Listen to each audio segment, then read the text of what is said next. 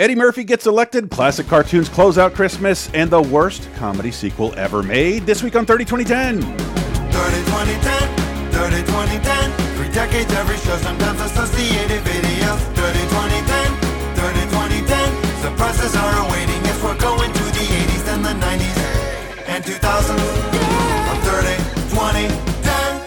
Hello, everyone, and welcome to 30 2010, Laser Time Network's weekly pop culture time machine, taking you on a pop culture journey 30, 20, and 10 years ago into the best of pop culture anniversaries. We're talking movies, TV, video games, music, and so very much more. Hello, I'm one of your hosts, Chris Antista. Who else is with me? I'm Diana Goodman, the hot dad, soccer dad. Pfft. And I'm J.R. Rawls, and did I ever tell you what the definition of insanity is? Insanity is doing the exact same fucking thing over and over again, expecting shit to change. That is crazy. I'm so sick of that being defined as insanity because that is the definition of most people's work.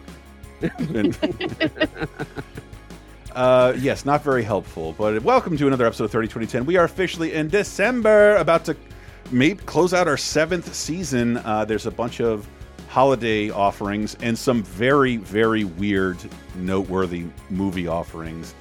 It's a crazy week. Uh, I cannot wait to get into it with you. Got to thank our patrons right off the bat. Patreon.com slash lasertime. Uh, we had the we had uh, both a video game apocalypse, which is our Friday video game show. Get that wherever you listen to podcasts. Where we talked about the Wii U's 10th anniversary, my least favorite Nintendo platform. Jr. and Steve Guntley of Wii Universe and I uh, break down all the launch the launch details of the Wii U, the little system that couldn't. Listen to that patreon.com slash lasertime. Five bucks supports this show and everyone everyone else in the Lasertime network. Anyway, JR, thank you for joining the show. I know you're not feeling great. Uh, yes, I have lost my COVID gold star status. I am Mm. sick with the roid at the moment, but pushing on through. You are now the second host ever to record with a with a bit of COVID. Yeah. And, that- And then there was one. yes, there was one. Stop laughing like that. This is exactly how you get it. Inhaling more. And uh, anyway, let's move on with the show. December 2nd through the 8th, we're going to be talking about three decades 1992, 2002, and 2012. 30, 2010. Get it? Tell a friend about the show. Anyway, let's begin as we always do in 1992, December 2nd through the 8th. A little bit of news to bring you into the world of uh, 30, 2010, or 1992, rather. UN Security Council votes unanimous for the U.S. led forces to enter Somalia. Uh, President George H.W. Bush orders 28,000 U.S. troops to Somalia, and the world cheered. You know, uh, H.W. Bush had one of the busiest lame duck periods in American history. I'm serious. Two wars. There was a lot of stuff going down after Clinton was elected, but before he became president. And this is just one of them. And uh, we're going to talk about a few more that go up like literally to the day before Clinton is inaugurated. Uh, H.W. Bush is giving military instructions to troops. It's it's kind of amazing. Right.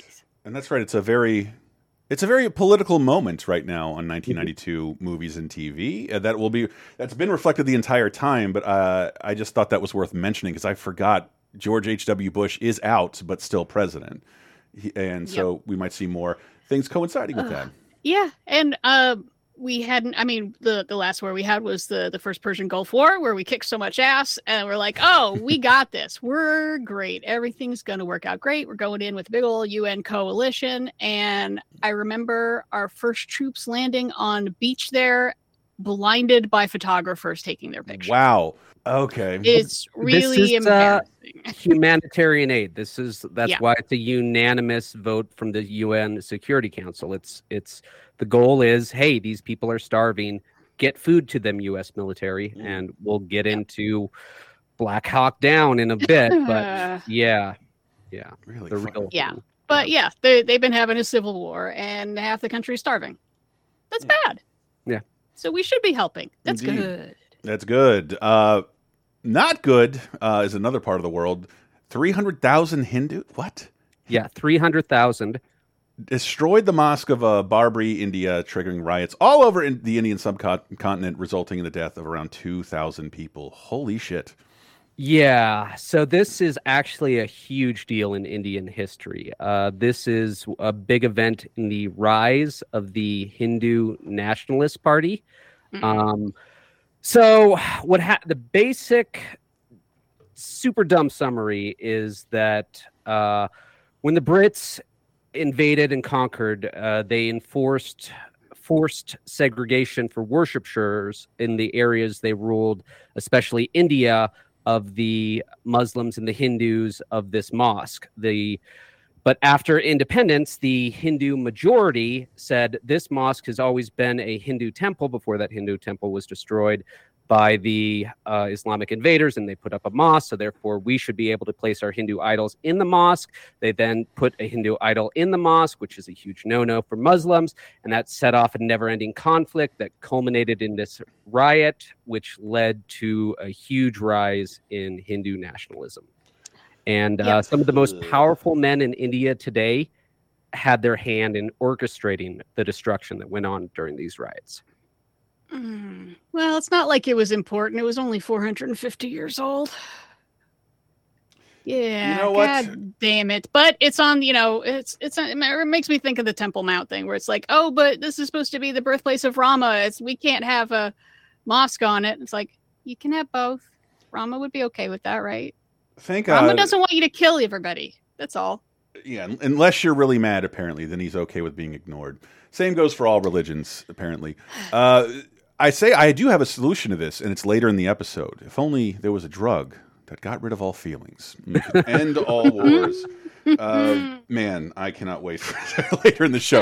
Uh, let's move on to the movies because uh, uh, movies. Home Alone Two: Lost in New York is still number one at the box office and will become one of the highest grossing of this year and maybe next because it keeps on going after Christmas. I did want to mention for music, I'd never seen this before. Darlene Love is back on the charts because Steven Van Zandt wrote a song for this soundtrack, uh, like Alone Again at Christmas, with the E Street Band and swapping out Bruce Springsteen for Darlene Love. It doesn't Damn. go very high in the charts, and you've definitely heard it if you see Home Alone 2, but I'd never seen the video, and behind the production board moving all the knobs is Macaulay Culkin in a leather jacket. I've never seen I've never seen that before, and I kept forgetting to mention it, but it's worth it's worth watching for Home Alone fans. Also in movies, oh god, Belle Apo Belle Apoke? Bella Apoc-. Belle Epoque Yep. with Fernando Fernan Gomez, Jorge Sanz, Penelope Cruz, Miriam Diaz uh, Aroca, and a name that is cut off on my browser. Ah, Ar- Ariadana, Ari, Arena Gil. There we go. How about that? Uh, yeah, Bella Epoque. Um, man, I wish this were closer to 2010 because uh, there's a scene in The Fighter where it, like uh, Ma- Micky tries to impress Amy Adams by taking her to a foreign film and takes her to Bella Epoque, and they're really bored. And I feel like that's a joke on them more than anyone else because Bella Epoque is a Spanish sex comedy. Oh, and it's funny and weird and i really like it. Um yeah i think it wins uh, best foreign language film at the oscars that year. It won you know it like cleaned up at the the spanish film awards but it takes place during the spanish civil war and this guy sort of it's like a farmer's daughter joke. This guy like ends up at this house this guy and all his horny daughters and all his horny daughters start like each each uh, seducing him in their own special way. And it's just weird. It's it's very silly in a very like detached european way. Yeah bella Epoque is actually pretty funny and odd and weird and european and yeah just- and penelope cruz is like a tiny baby in it just what this week needed a funny movie because the only other movie released this week had me thinking as a little kid, like, do I not like Eddie Murphy anymore? We are on his downgrade. I've said it before in a couple of other films. We we passed peak Eddie Murphy. But he bounces back in the public eye, and then we talked about Pluto Nash earlier this summer. So yeah, he's he's he's headed towards well, he's headed away from that flawless period from 1982 to now, and uh, Yeah. this is what I was mentioning earlier because I if you go back and look at the promotions for this, they wanted to make sure they promoted this during the election cycle when everybody's running political programming because I had written down something like this sea of dead amazing alcoholic character actors. Like, uh, I'm only saying that because they all they all look like di- like disappointed Republican dads. I love all these character actors. Chi McBride, his first movie, Uh, Victor Rivers, Charles S. Dutton, that's Roc, baby. Kevin McCarthy of Vader of the Invasion of the Body Snatchers fame. Grant Shaud, Victoria uh, Rowell, Joe Don Baker, Mitchell, uh, Sheryl Lee Ralph, and Eddie Murphy in The Distinguished Gentleman. From Hollywood Pictures, Thomas Johnson Con Man An artist. A con artist. is about to become Thomas Johnson Congressman. He's what America needs. Read my lip. And Congress deserves. Well, I'm very flattered, Mr. Chairman. Dick. Well, I'm very flattered, Mr. Dick. Eddie Murphy, I'm the man. the distinguished gentleman. Oh, Dick, just Dick. Oh, just Dick, just plain old Dick. Rated R. Man, I was gonna grab that clip as like this is the only mo part of the movie that made me laugh watching it again, mm-hmm. and it's in the trailer somehow. Read My Lips had such a pop cultural impact. I mean, you, it was Carvey. referenced in mm-hmm. every cheesy way you could imagine it being referenced. I, I can't think of a single line of the last like 10 years that has stuck around that much as and again, it's- it's- possible exception of grab 'em by the pussy It's it's Dana Car it's all Dana Carvey because that line would have gone away like the coverage of every other debate. No other president on SNL has really given a catchphrase, but Dana Carvey was so good at that. He, I think he made he's single handedly responsible for making that line more famous. jesus now i'm wondering if uh, dana carvey is the most uh like had the biggest impact of anyone on snl because bush lost because he said read my lips was a big reason his his uh, republican supporters didn't really like that so Hmm. So, how did you watch this? This is I could not even find this available for Dude, rental. that's it's if- disappeared, and it's Hollywood Pictures. it's That's a Disney, company. film and it is gone. It is an abandoned film, and part of that I wonder. You know how Well, Eddie Murphy it for who really wants to see right? this 1992 political comedy Well, I mean, the point of it is that uh, Congress is full of grifters who just want lobbying money and not actually doing anything. hey, look, That Yeah, sounds guess that's fine. That's fine. That's fine. I think it's more. It kind of operates as if this is the first black guy elected to anything, which is a concept that you know, even given even America's race problems now, that's pretty weird. And uh, uh, seriously, because there were multiple comedies in the works. What if a black guy became president? That came out ten years later. Because it's it's a very old style. I don't know political but comedy. Eddie Murphy isn't president here. He's just a congressman. He's one of like 500 dudes. I know. Yes. Mm. Yes, but like still like we hadn't seen a lot of like black guy goes to Washington stuff. And uh I, I think that was part of the appeal. Eddie Murphy is that is Eddie Murphyist. It's just boring and there's a couple of lines in here that are just if Eddie Murphy was uncomfortable with some of his material in Raw, a lot of that material here is just as racist and homophobic. And I just have to wonder like beyond sexuality or violence, there's probably no one rooting for this movie to be seen again, and there really is no reason to, other than other than all these wonderful character actors. I think. Yeah, it's so disappointing. After you know, his last movie we talked about was Boomerang, which is Mhm. like the little uptick in the unfortunate run between I'd say Coming to America and uh, Nutty Professor, where it's just like he keeps making movies, and Yeah. it's like a good idea. Oh, this could be something. Vampire in Brooklyn. How about that? No, Mm. no. And- and- Boomerang was so much fun. yeah. Do, do you know uh, what the next major movie uh, for Eddie Murphy after this is going to be? No. no. Beverly Hills Cop 3. Oh boy, the best Oh, one. Damn. The be- and and in Uh. case we didn't tell the plot, uh, what is his name? Uh, Tho- Thomas Jefferson. J- A, a, a, a senator dies in the middle of sex, and it's also James Garner, Yeah. and uh, he dies, and Eddie Murphy Thomas decides Jefferson Johnson. Jefferson Johnson, and Eddie Murphy has a similar na- character has a similar name. He's a con man and decides to get all his bumper stickers, keep his campaign going un under his name, hoping people will vote for him, not bothering to look in who the actual candidate is. And that in that sense, like that was happening in the country. Dead people were winning office. People didn't pay a lot of attention to elect uh, politics on this level. Yeah, there's uh there there's a good satirical idea in there that's like people people aren't paying attention. They don't know he died. Yeah, th- this this they don't the- know what he looks like. this is they the just incumbent. recognize the name. Mhm. Sure, whatever. Yeah, it's the incumbent. Incumbent al- always has uh, the name recognition. It's a by the numbers comedy. Like you could write it yourself. It f- unfolds the exact same way, and it's not very interesting. Is does he get like inspired at the end? Maybe to Yes. like save democracy. yes. Well, maybe ex- maybe expose the corrupt guys and not then they get democracy, but but to sort of uh yeah buoy himself up a little bit. And, and, and something that I assume, oh, I would lo I would love to bore a lawyer with what how the ending would hold up in court. Yeah, you were legally recording everybody, and they were elected officials. There's probably a law there in Washington. There's a can't that. bunch of laws. Yeah. that's that's kind of Nixon. That's kind of what he went down for. Yeah. Uh, but yeah, I, I, find nothing remarkable about this movie. Do not recommend it at all. Have not watched it since I rented it and was disappointed in it and feel the exact same way. But interesting that it's an abandoned Eddie Murphy movie. That's uh, that we very rarely come across something like that because it wasn't a total substantial. It was it didn't do well, but it wasn't like a major bomb anybody talks about. And uh, we'll move on to television with that because some comedy uh, that did get some headlines. 1992, December 2nd to the 8th. On Saturday Night Live, Wayne's World makes fun of Chelsea Chelsea's Clinton's looks, and I believe they Yeah, yeah. So this was a Dude. Wayne's World sketch. asterisk. She's twelve. Yeah. Yeah, There is nothing more fragile than the self the self confidence of a twelve year old. Mhm. Just- yeah, just and cool. uh, the the Wayne's World boys were uh, talking about how hot uh, Tipper Gore's daughters were, and then how uh, Chelsea was not.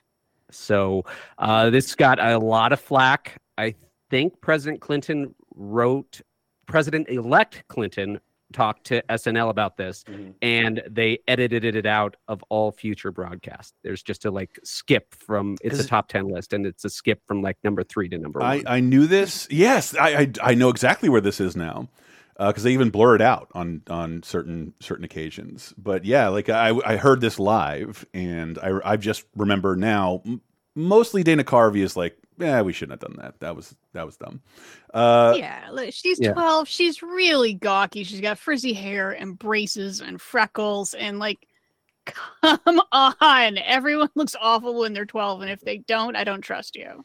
And uh, for me, it's it's if you don't know, I'm a huge fan of Christmas specials. Used to write a Christmas blog every day on a cartoon Christmas, reviewing Christmas specials.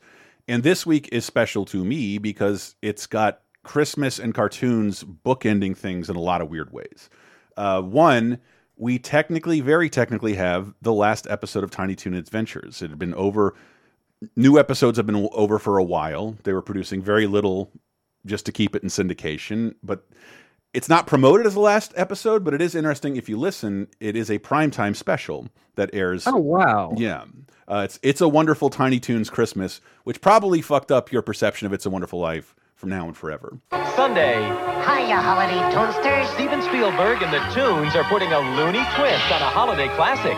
I'm your guardian toon angel. It's a star-studded spectacular Hey, hi, I'm the ghost of Christmas past. Beam me up, Santa. featuring all your favorite characters. I feel like I'm in a bad episode of Quantum Leap. You'll see the Toons like you've never seen them before. Prepare yourselves for a dynamite performance.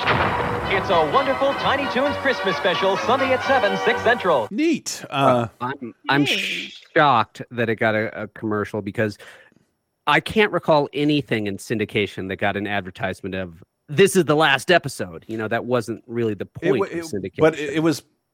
I want to say it was like Fox had that syndication right nailed down. Like Tiny Toons kind of made that block and was pretty was pretty famous with adults and kids at that point. And they would go on to have two more specials uh, a few years later. But this is the very very end of the production cycle, and I think Tiny Toons holds up really well. The animation in this episode in particular looks great. Jimmy Stewart is the Clarence role in the "It's a Wonderful Life" parody. So That's Hey, nice. I like that yes. touch.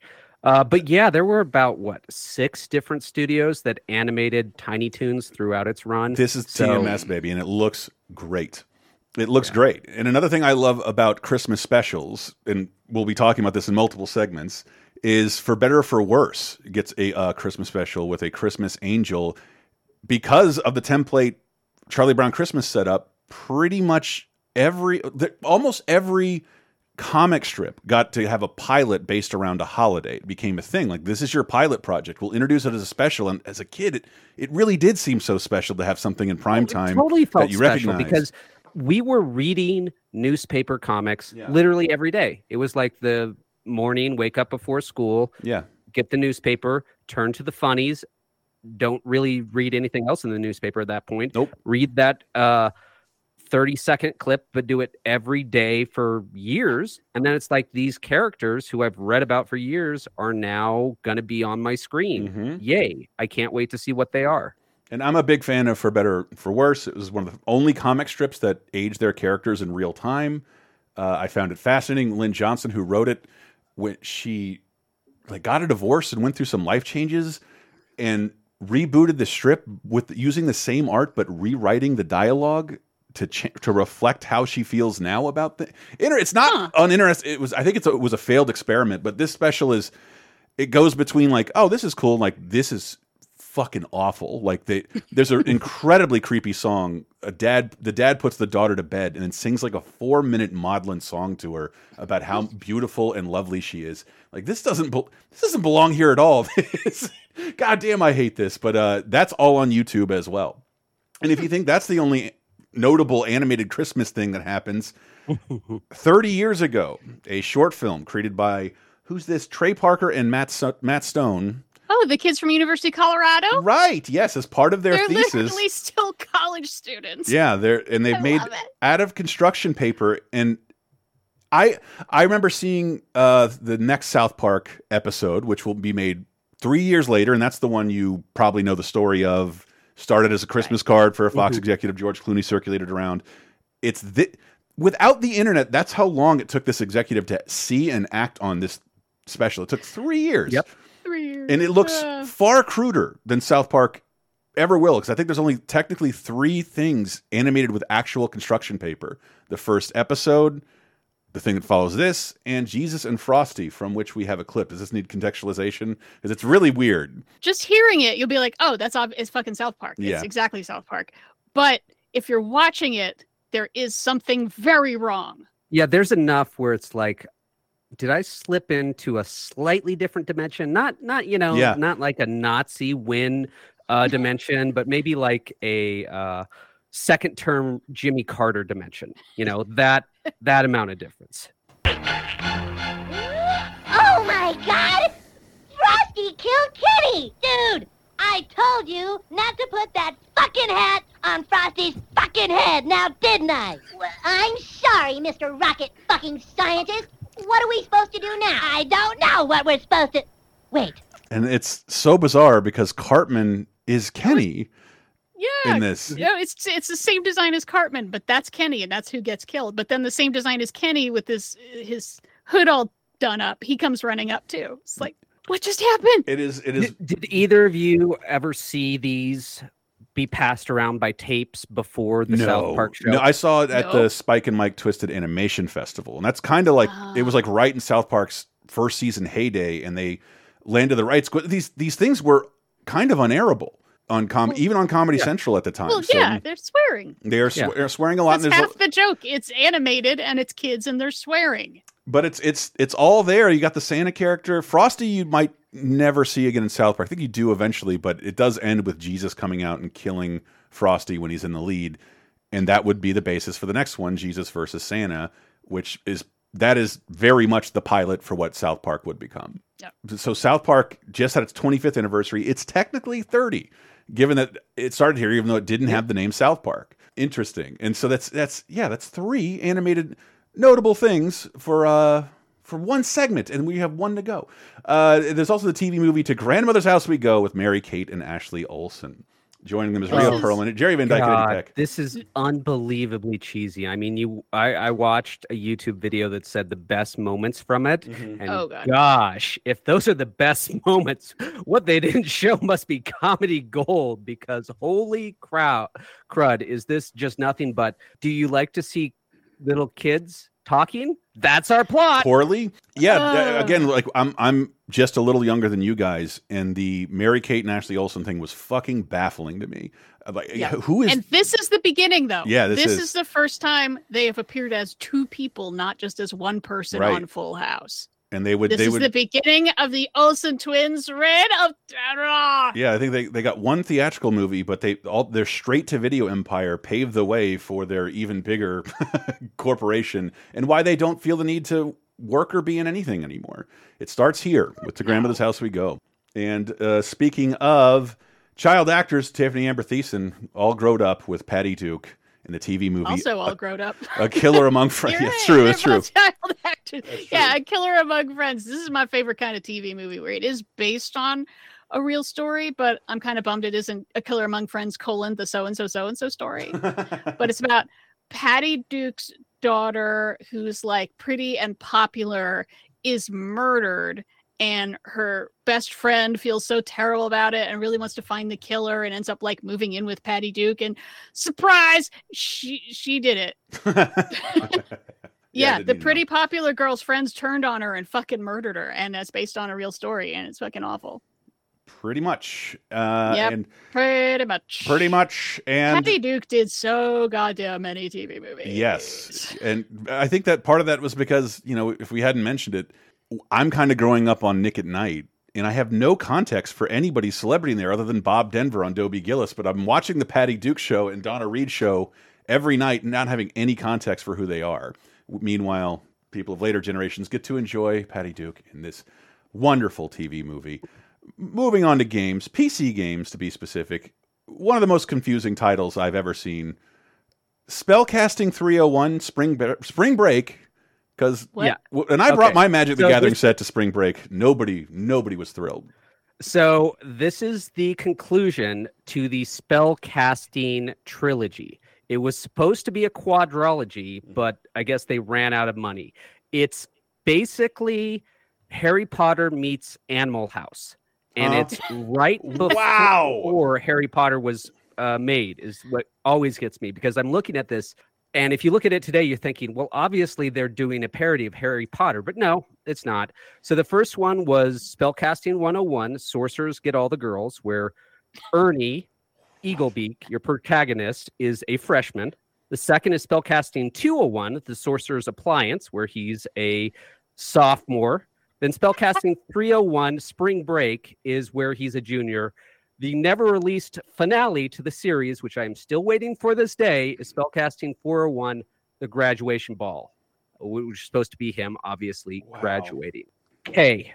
Mm. This was part of my sexual awakening. Oh boy. Oh, Yeah, the spellcasting series is a little ribald, shall we say, and it blew my mind. And k- keep in mind, we're talking like PG, PG 13 at Right. best. The final one, 301, was in VGA graphics, but the other two were Drool. VGA. Oh, and it's like these, you know, the amount that I got turned on by these drawings just like shocks me to this Right. day. I'm like, that's that's all it took in 1992. it's it's That's it? one of those things that I think is special about our generation. We have one foot in the turn-ons of the 50s and one foot in the streaming porn access forever generation. We know both.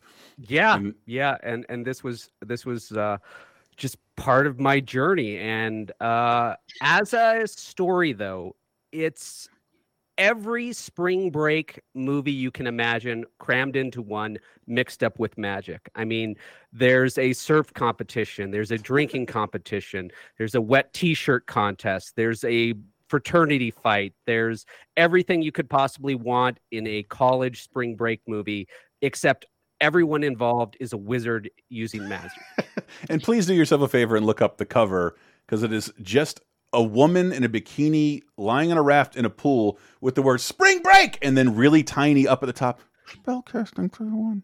it, it knows it knows how it wants to sell itself. Uh, but i i yeah. was I'm sorry. I'm looking at some of these pictures, and it really is just. Oh, it's just you know a normal person with just f- giant inflated boobs. that's a It's like you they're, cast they're yeah that's spilling out of people's Yep. bikinis. They're spilling out of the, the teacher's like mhm. graduation robe she's wearing. Yeah, it's just yeah. like ev- it, it all it's all top cleavage. It's Mm-hmm. like the kind of cleavage you get when you have like a really bad breast implant where there's sort of a cleavage up by your collarbone. Yeah. There's a lot of that. If if you look at these women, you know, they're obviously inspired by late 80s Yep. breast implants. Yep. By Yeah. yes, Ooh, Hugh big and Hefner's. hard. Yeah.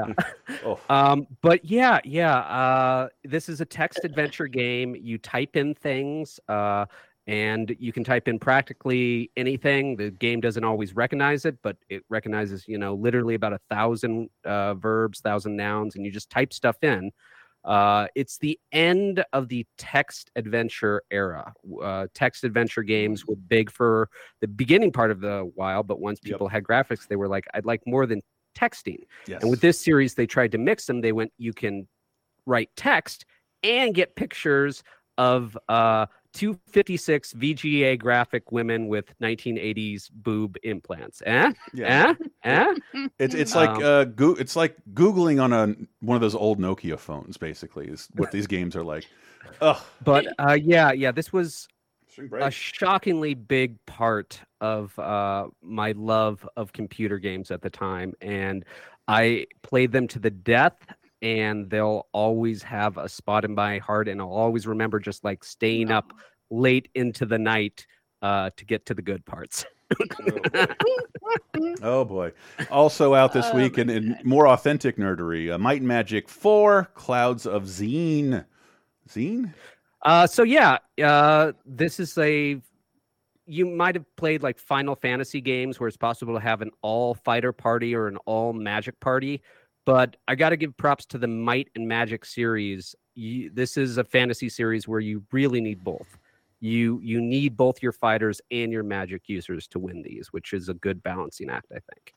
All right, and then, uh, whew, uh, with the news of Legendary Pictures leaving Warner Brothers, I'm wondering what the status of Dune Part Two is.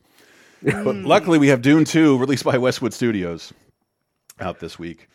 So uh, you can't ever call any video game the first of its genre, but definitively, if any game, if any game is the first real-time strategy game, it's Dune 2.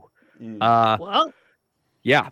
So uh, I played a few minutes of this game. I never played it back in 1992. I was too busy with the spellcasting series. Um, but uh, I played it, and it clicks all those real time strategy boxes. I can totally just feel the real time strategy vibe is on full display in this game, and it will never, ever, ever be released because the rights are incredibly complex. Yeah. It got tied up because the people who made this game had the rights to make a game based on the 1984 Dune movie, but Oh, not God. the Dune license in and out of itself.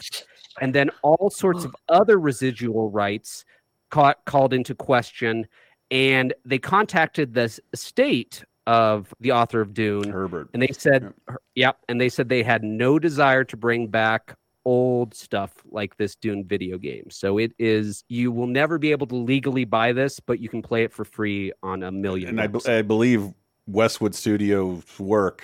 That's an EA company now, so you're going to have to tell the Madden and FIFA people. Would you mind go, bending over backwards for Dune Two? Don't it that, that yes, all the card all the all the cards have aligned to make this impossible to re-release. Sorry, good old Yeah. games. Oh well, moving on to 1992 music. We'll close out with a little bit of music. I will always love you by Whitney Houston is still number one and probably. well, I'm Get sure that'll go to away it. soon. No, Yeah. it's- we've got what a week left, maybe two, right? Yeah, let's talk about it in July. And uh, new releases this week include the self-titled debut of Utah Saints and the Verve EP, the debut of the Verve, uh, finally making their own money off of the Rolling Stones music. Good for them. that story never gets not dumb. I, st I thought it was kind of beautiful. If that Bittersweet Symphony song, they used a Rolling Stones lick. They sued, and Rolling Stones won the royalties. And I think they were like sitting atop like a forty-story pile of cash, and Mick Jagger's like, "I let them have it." And that was like recently, just gave it back to them. just go ahead, make your money off of our shit. well, it wasn't their fault though. They sampled a album that was like orchestral versions of Rolling Stone songs. They thought they had acquired the rights to be able to do that. And it turns out those fuckers hadn't. Mm. So they sampled an illegal sample, basically. Just let the let the let the people make their money. God, it's their one hit. Yeah, let, let them. Uh, yes, but we'll close out if I ever fall in love by Shai, which is number two on the charts this week. But when we get back, oh, we have some of my least favorite movies ever to talk about. Don't move.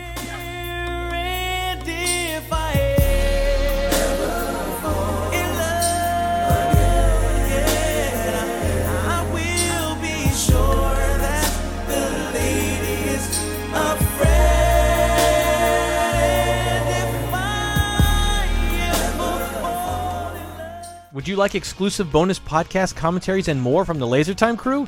Then we strongly encourage you to support this show on patreon.com slash lasertime. It supports not only this show, but all the rest of the LaserTime network. You'll get commentaries, play games with the hosts, see exclusive videos first, and receive an uncut weekly ad-free podcast bonus time. Speaking of which, here's a quick taste. Yeah, I'm talking about the Wii U, a system I bought two weeks before the Switch was announced. Uh, I should have saved that because I'm dying to talk about this. This is a bonus show of which we have no name because it's not bonus time. It's 30 2010 adjacent, but I don't know what kind of theme song it deserves. But more importantly, uh, a round of digital applause for Steve Guntley, half of the We Universe podcast. We Universe. Hello. I, I've never heard weeness in that before until now. Now I'm smiling. Uh, oh no, I haven't either. Damn yeah, it, we're, we're here to we're here to Get Bonus Time, a weekly uncensored and commercial-free podcast every Tuesday, starting for just $5 on patreon.com slash lasertime.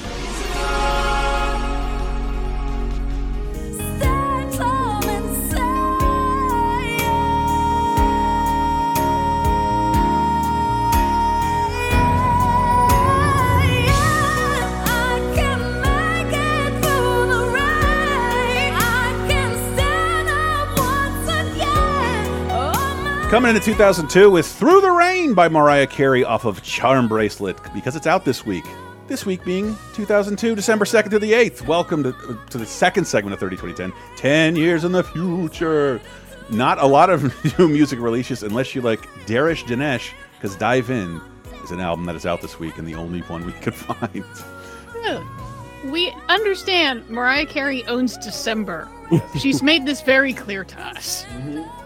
It is very weird when she is like incapable of making public appearances. She will still be the queen of December. I, I just I was astonished trying to talk to my girl about who has introduced a new standard into the Christmas lexicon, and it's like maybe Sia, maybe like definitely Wham, but it's like it's like one a decade, man. Like it's one a decade. Gets, a song gets put into the Christmas rotation, and Mariah got super lucky. She's like she defines like almost my pop culture life as the one representative of my generation in in the Christmas canon. I, And- I'm going to say it. Her song, All I Want for Christmas for You, is the only song from the entire 1990s that will be regularly Mm. played in the 2090s. Maybe. When did when did when did Queen's We Will Rock You come out? Was that late late night or early nineties? 80s. Eighties. All right. I think that's 80s. Let's let's uh, we'll do a yeah, prediction thread. That's true because yeah, all I want for Christmas is you is one of the only Christmas songs I like. Weird, Really? Come yep. on. Love Uh, that one. Darling Oh, Love and, for the one. and win. uh, Christmas Baby Please Come Home. There you go. Darlene Love earlier. There you go. Love that song. Not the Bono version. Get it out of here, baby. Please. Nah. Uh, Lose Yourself by Eminem is still number one.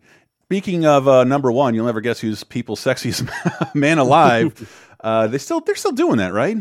hmm And uh, in 2002, that would be Ben Affleck. Ben Affleck. What is Ben Affleck coming off of that he's he's got that sexiest man alive heat? J Lo's ass. I guess so. I guess so. Yeah, we're at peak Bennifer, and this is not helping. this is not helping. By the time we get to Gigli, everyone's gonna just want them to die. Just fucking die already. And uh, only to root them on 20 years later. It's an interesting pop culture story. Doesn't speak well of humanity, though. 2002 movies, December 2nd through the 8th. Dying of the Day is still number one, uh, much to our consternation. Who indeed? Wow, I can't believe this is this high on the list because this will go on to win an Oscar. Ed Stoppard, Emilia Fox, Maureen Lipman, Frank Finlay, Thomas Kretschmann, and Adrien Brody in The Pianist. Yeah, that makes it. It, it has a soft release this week because we're getting into the the big heavy hitter seasons. Why I love I do love December around Christmas because we get the big blockbusters and we get all the award stuff. And so we've got The Pianist, which why is this timely? God damn it! Oh, yeah, because because a bunch of people are showing their true colors. I guess. Yeah, I guess so. So this is going to be hard to talk about because it is a Holocaust movie and it is directed by Roman Polanski, Mm. Who will win the Oscar for Yep. this, which he cannot come and collect because he still has an open warrant for, child rape. for, For raping a child rape. 13 year old. Mhm. Yes. Yeah, Yes. yeah. This blows my mind. I do not understand. Judge the art, not the artist, JR. And some such. Yeah. No, I, I, I don't understand the Mm-hmm. 2002 Academy mindset of we're going to give work, like this is a multi million dollar major project, Mm-hmm. Mhm. and lavish the best award we can for any filmmaker on a literal child rapist. Well, I can here's the thing. it. First of all, this is a foreign film. This is no, Okay. not, it's mostly produced by uh, T- Pinel Plus Studio Big Babelsberg, European thing, because he's he lives in exile in Europe. Mhm. Second of all, when we get to the Oscars for 2002, I think there is a vote split. And I think Ooh. that's how he sneaks in. Okay. But third of all, because it really was a two man race, and then everyone was shocked that Polanski was the winner. So the other thing, though, is it's a really fucking good Oh, it's movie. amazing. Yeah. It's amazing. And I'm sure uh, the direction Pol- was a huge part of that. Yeah, and Polanski is a Holocaust survivor. Mhm. Technically, he lived in the fucking Krakow ghetto. His parents were both deported to concentration camps, and his mother was immediately gassed. Yeah. While she was pregnant. He has a bad track record around pregnant women. Oh God. Hmm. Yeah. So he did the bad thing, and we're not going to pretend he did not do the bad thing. If he had not done the bad thing, his life would have been a very, very different one. And in some ways, I feel like he has kind of paid the price that he needed to pay. At least that's what a sur- that's what the survivor says. The, I- the- yeah, I, Go anyway, with the law, but yeah. so yeah, we got to clear that out. Of How the can way. how It's can people? But how can the Academy vote for him, JR. My theory is people in the Academy are people like Harvey Weinstein and consider him not so much a monster, but a poor guy who got caught. Mhm. Everybody, it's Yeah. the people who were still working in the '70s were like, "God, glad that wasn't me. I was really yeah. close oh, to being he made an honest mistake Yeah. with a thirteen-year-old. I wouldn't have been able to get out, 13. and I wouldn't have been able to get out of Europe that fast, man. Uh, yeah, Uh, but, and he's okay, been well, that- arrested a couple times since then. They tried to extradite him. He doesn't want to come back. And yeah, and Yeah. It, it is a different universe. You think of well, what would have happened? but I'll, if- t- I'll tell you what I, No. I All right, really talking about this film itself. sure. but let's talk about the film for itself. week. Oh, Uh, this is a fantastic movie. I've never seen it before. I watched Oh. it for the first time. Uh, as with all Holocaust films, I have to be like, "Fuck it, let's just watch it." I'm never like, "Gosh, golly, I'm so excited to watch this Holocaust film." Well, I'll, I'll I'll tell you what I've always given this movie credit for, and it's Mm. something at the time we definitely didn't see. I was taking some pretty, you know, like high level film classes. We are looking at Holocaust movies and how they're kind of shot in the same tone as a lot of torture porn. And Mm. you just see a bunch of victims, and there's definitely a place for that. But like, I never heard a story of the Jews fighting back, and this movie is mildly about that. And I'm just like, of course, everybody didn't just willingly go. Like, Right. people fought back; they just lost. And Yeah, they lost horribly. yeah, because I mean, there's some people who just like don't fight back. It'll be okay. We'll figure it out because they didn't know that there were gas chambers at the end of the Mm-hmm. line. They just thought, okay, we'll just be slave labor for a while and this will work out somehow as long as we're together. Surprised, none of that works out. And there's some people who are like, fuck this shit, let's get some guns. Yeah. And there were multiple uprisings. And yeah, we see part of the Warsaw Ghetto uprising from his point of view just outside it, Mhm. which is so interesting. Well, Yeah. his entire I love the fact that this is not a grand sweeping historical drama. This is 100% through his eyes. Mhm. Who this real uh historical character who is based on a real man who lived through all these events.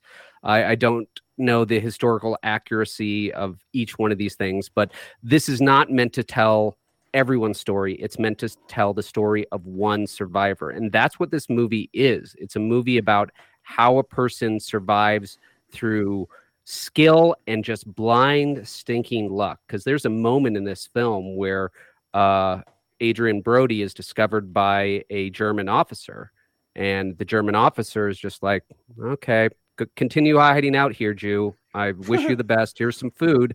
Yeah. Yeah. I mean, that's and that's a real event that happened to the real historical guy and uh, the german who helped him and gave him food ended up dying in a soviet slave labor camp so yeah. you know because that guy was a Nazi officer. So yeah fuck him still. Yeah. But yeah, I, I think that's why of all sort of movies about the Holocaust, this tends to be one I like to recommend. Mm-hmm. Also because it is a personal story. It Yeah. is Vladislav Szpilman is his name. Uh, yeah, played by Adrien Brody. Who the Nazis roll in? He's put into the ghetto. Um, you know, he has everything taken away from him. We see what life in the ghetto is like, which is not what we think of as a ghetto here in America. It's a prison camp. It's you are in an open air prison camp where everyone is starving to death and there are bodies everywhere and it's like hell on earth. And he manages to just sort of luck out of sneaking away.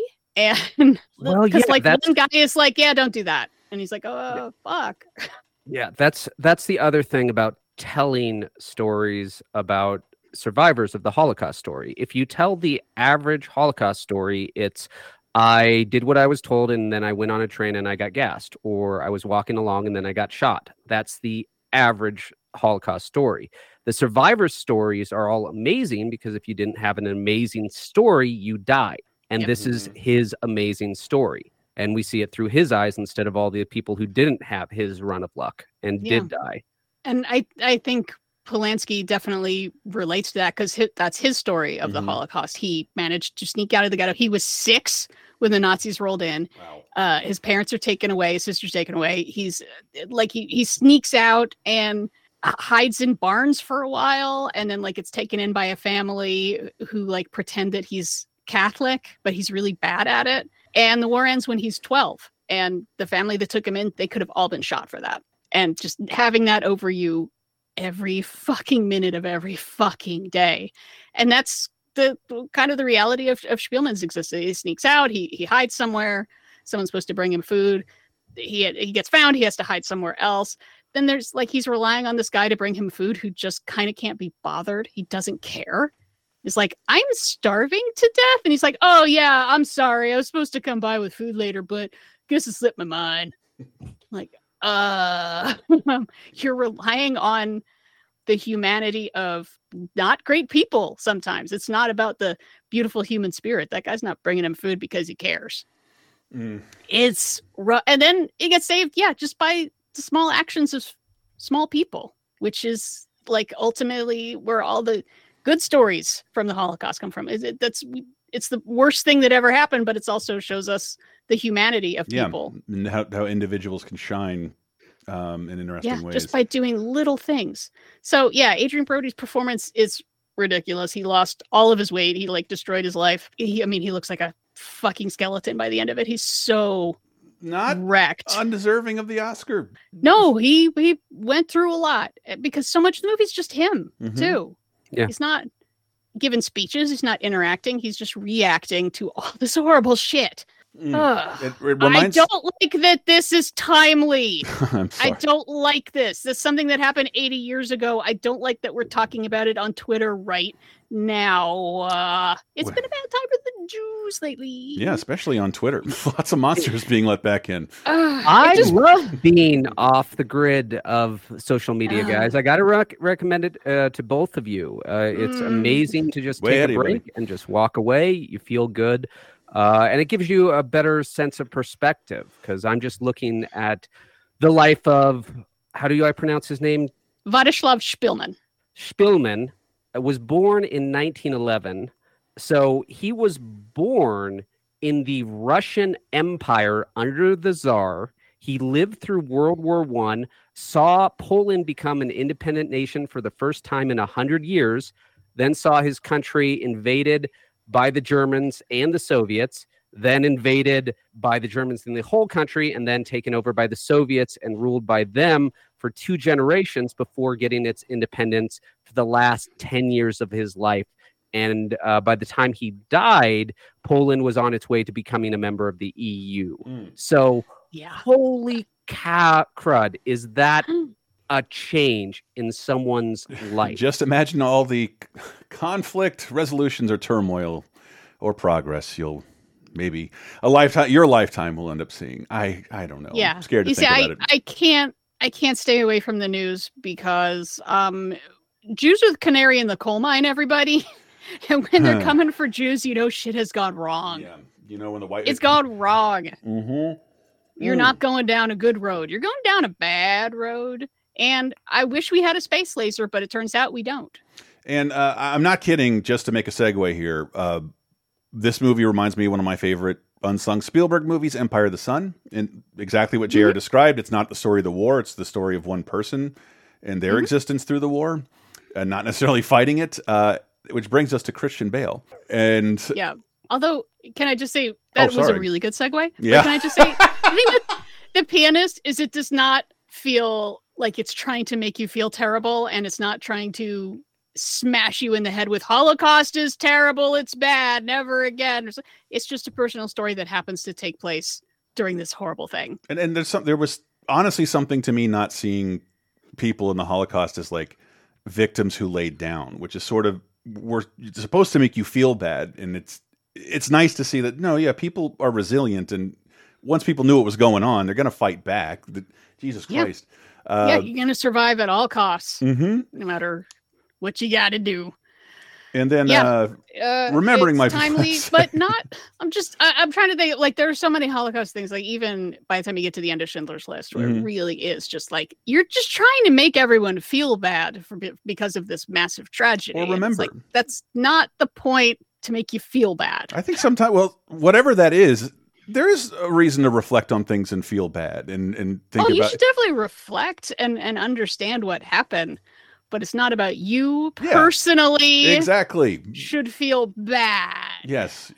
ugh, critical. Yeah, it's not theory. tragedy porn. Yeah, it's not. is, is what I'm going for. It's not precious, but during the Holocaust, it's it's much more more layered than that. And yeah, pianist, huge recommend. This makes me mad. I'm sorry I ruined your segue about Christian Bale because no, I liked it. It was not. It was one of the better segues It's a I've good ever had. comparison. That's a Uh, really good comparison. I like that. But the next movie, William Fichtner, Fichtner, uh, Matthew Harbour, Sean Bean, Sean Bean, Angus Macfadyen, Taye Diggs, Emily Watson, and Chrissy Bale. Ladies and gentlemen, Equilibrium. A new kind of law enforcer. Protecting a new society. Against a new crime. Human emotion.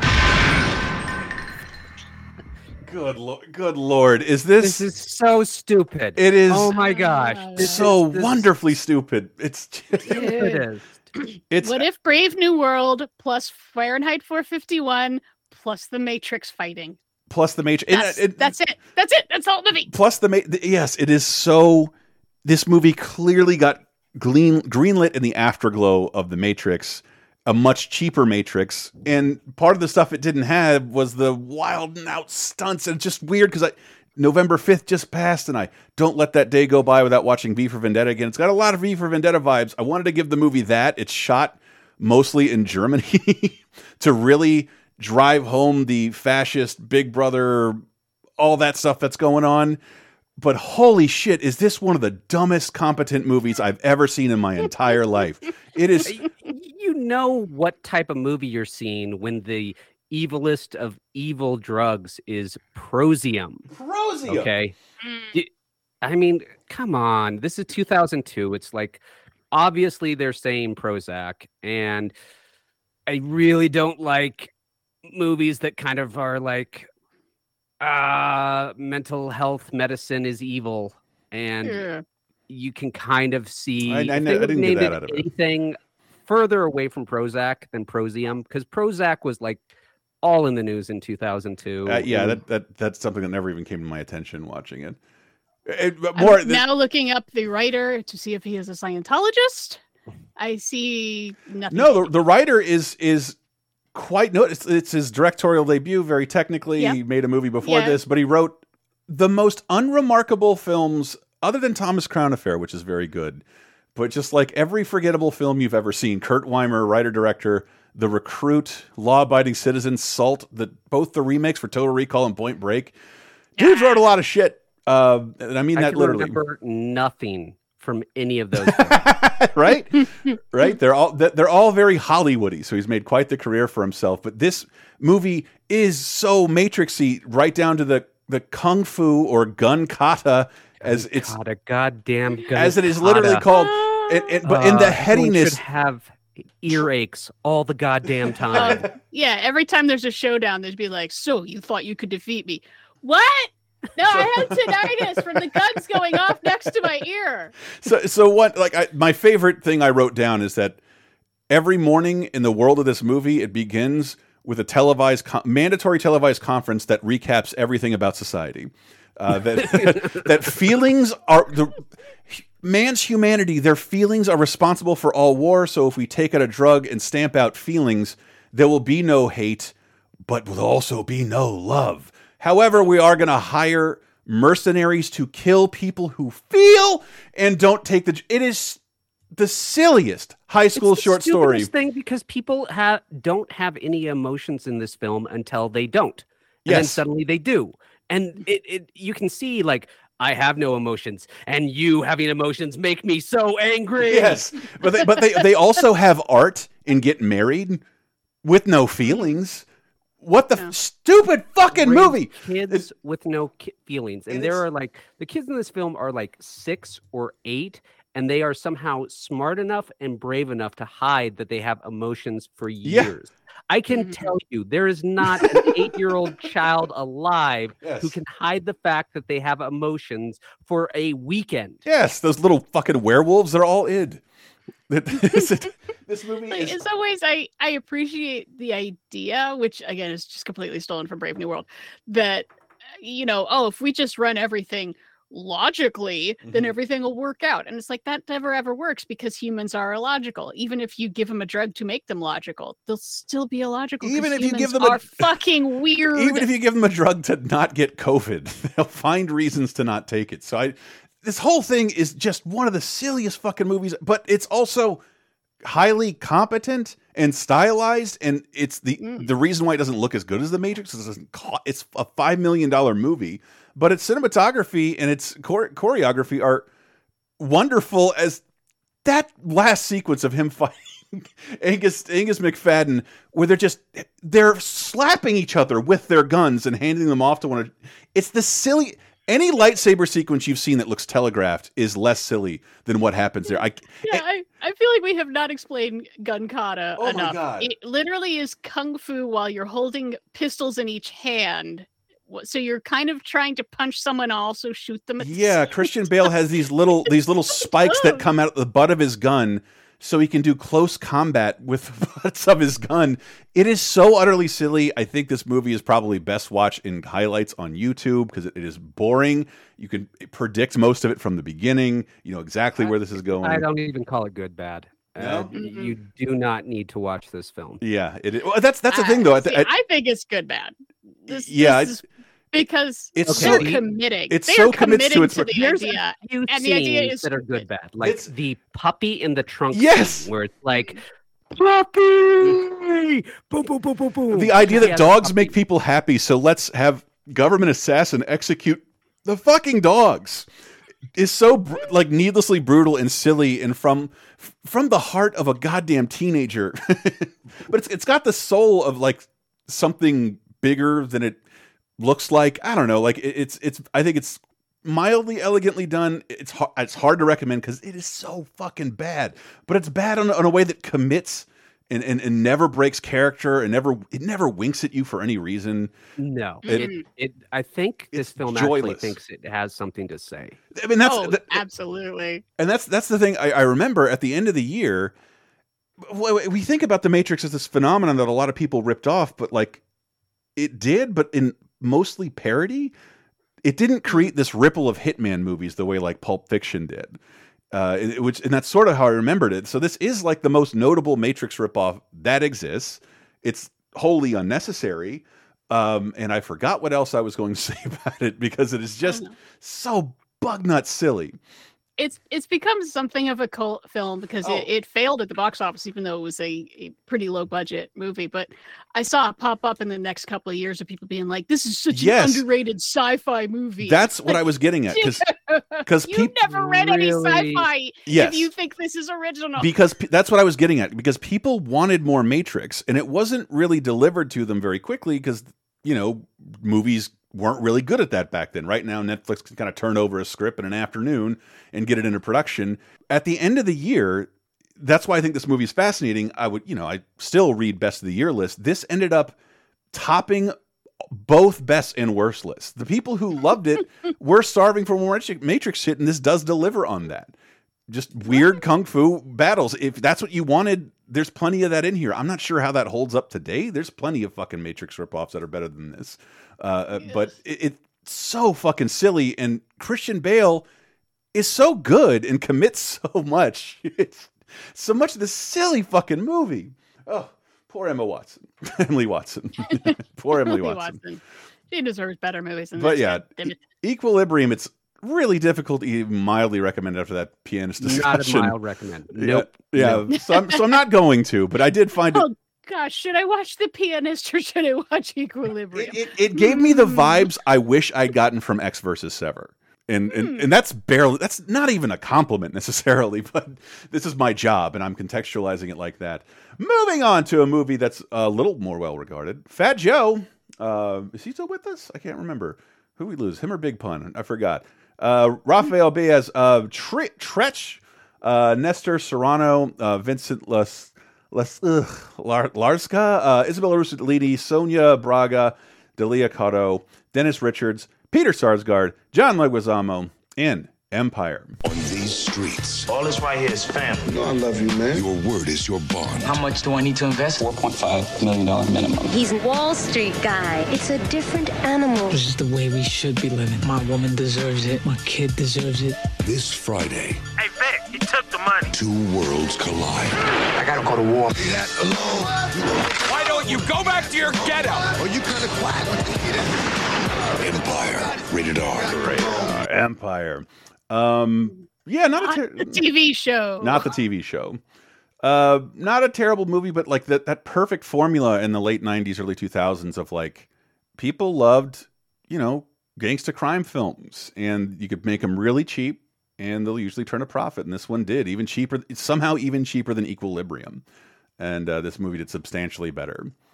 Um, yeah, I, I admit I didn't get around to watching it. I'll, I'll, pretty much every review I saw was like the best of them were like "Eh, it's fine, you know, it's a Yeah. looking to get out to the ghetto kind of movie, drug dealer trying to go straight, and they keep they pull him back in, and uh, a couple other reviews were like.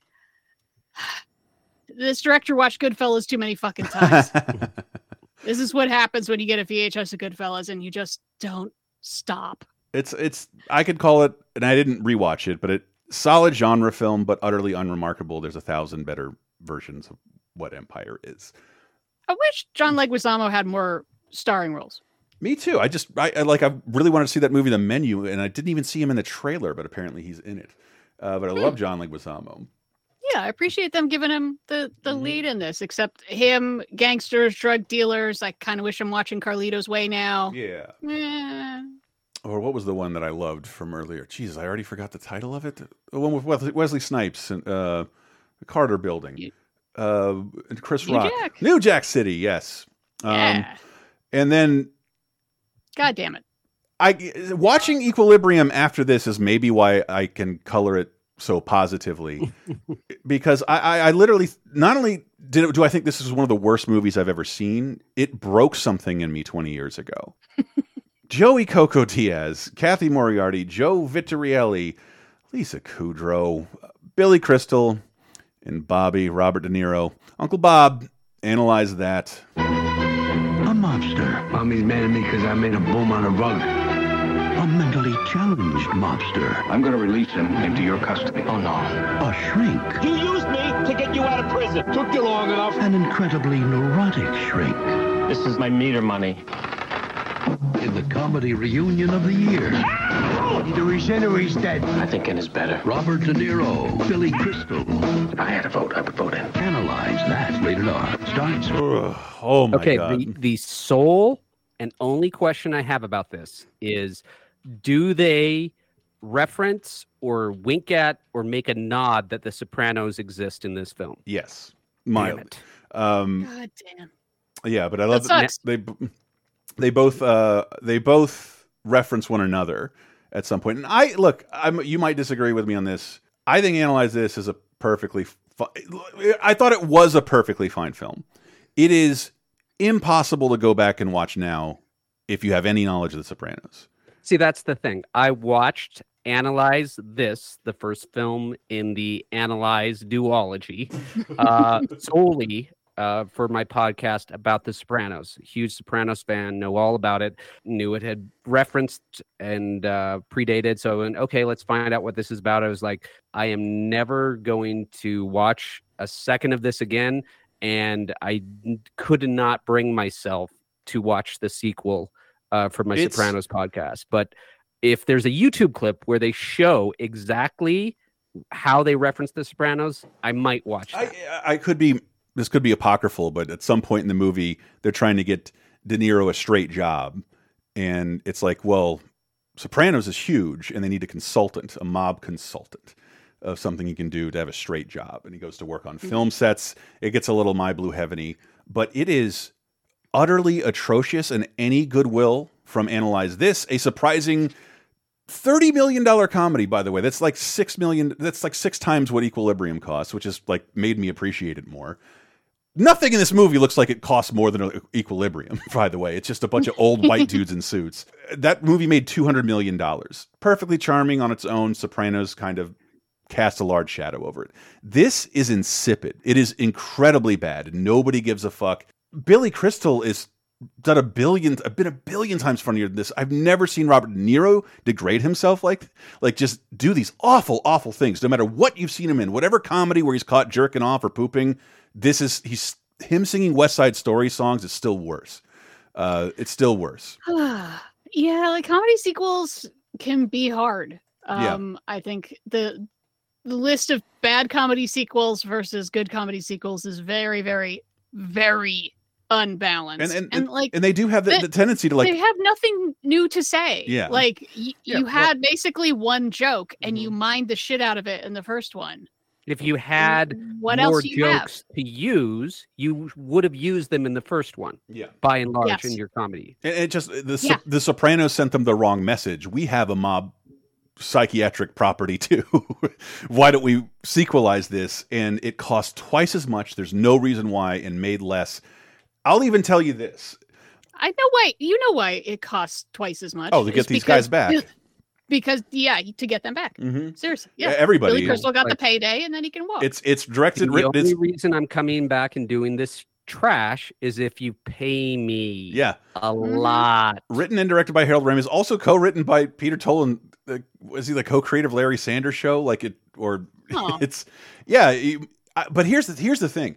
When we do this show, I spent multiple decades watching every movie that exists and and totally enjoying myself with that. I remember when Bit was it Kazaa or BitTorrent? What was I using in 2000? Probably Kazaa or Morpheus. I'm downloading every movie and I'm watching every movie and I'm I'm Italian. I love mob movies. I love Robert De Niro. I got this like, you know, I heard some mixed reviews. I can't wait and like this broke me. Like I can't devote time to horrible garbage like this. This is so bad. And I thought like surely the years have been kind to this film. Not at all. It is streaming on HBO Max and it is worse than ever. I think it's the worst comedy one of the worst comedy sequels I've ever seen. And I can't pinpoint exactly why. It's just the the utter needlessness. I couldn't think of something more needless other than The Hangover 2. But I enjoyed Hangover 3. I thought that was kind of fun. The but the second one was like you you've ruined the first movie. I'm like okay, there are uh, and then this third one was like made me think there's places to take this character. It, it's the bad sequel to My Blue Heaven you never wanted. And Aw, ugh. that's sad. I, I my only good memory about anything related to this is I remember seeing analyze this with my dad. mhm. And it- I think afterwards was the first time we went to a bar together. 'cause Wow. I was over, over 21. Yeah. And he, I, I enjoyed that because, like, you know, we're playing shuffleboard, we're having fun. He liked it because, like, people were looking at us like it's an older guy with a younger girl, and he would like oh no, put his arm around me and be like, "Yeah," just to creep him out. And I was like, eh, Ew. "Yeah." I'd still rather see that than analyze that. And oh, I, So, I yeah. I, I can't I can't tell you how much I hate this to fucking movie. creep on me for the benefit of weird dudes at a bar. It, it's a personal thing, but I, I I I really fucking hate this movie. I think it's one of the worst movies I've ever seen, and I couldn't believe 20 years later it I felt the exact same. I resent Yeah, I- all of you listening for making me watch this again. I forgot it existed, and I was happier that way. I deliberately chose not to watch it, and I made the right decision. You got you got me giving the harshest take available, and I, I feel like I've been kind to many bad movies in this in, the, in this particular episode. This I can I just hate it. I hate it so fucking much. Not worth a hate watch. Not good bad. It is very very like wealthy. You know that rich Hollywood comedy bad. That's just ugh. It's insipid. Mm. Uh, it'd be the the world would be better off without it. Moving on to television, 2002. Uh, what is it? Uh, December 2nd through the 8th. I thought it was notable because I kind of collect old Disney stuff. I love the old Disney Channel logo, like the uh, what is it? The the TV frame lines with the Mickey silhouette in the middle. Uh, they'd already changed the logo, but Disney Channel changed its logo to that corner mouse ears, which, as far as the Disney Channel logo, that remained the longest. You still see YouTube clips of stuff with that Disney hasn't released with those that logo burned in there with the uh, what would you call it the the three quarter mouse ears uh, sticking out of the side of the, the screen. It sticks around for 20, till 2014, the longest logo they've ever had. You don't have to be interested in this. I was. Uh, but in other animation news and Christmas news, Invader Zim ends ends, and I, I know Jr. and had Jr. and I had off mic a little. But but does it? it's it, uh, the, the story of Invader Zim is. uh, It, I, I'll try and keep it short.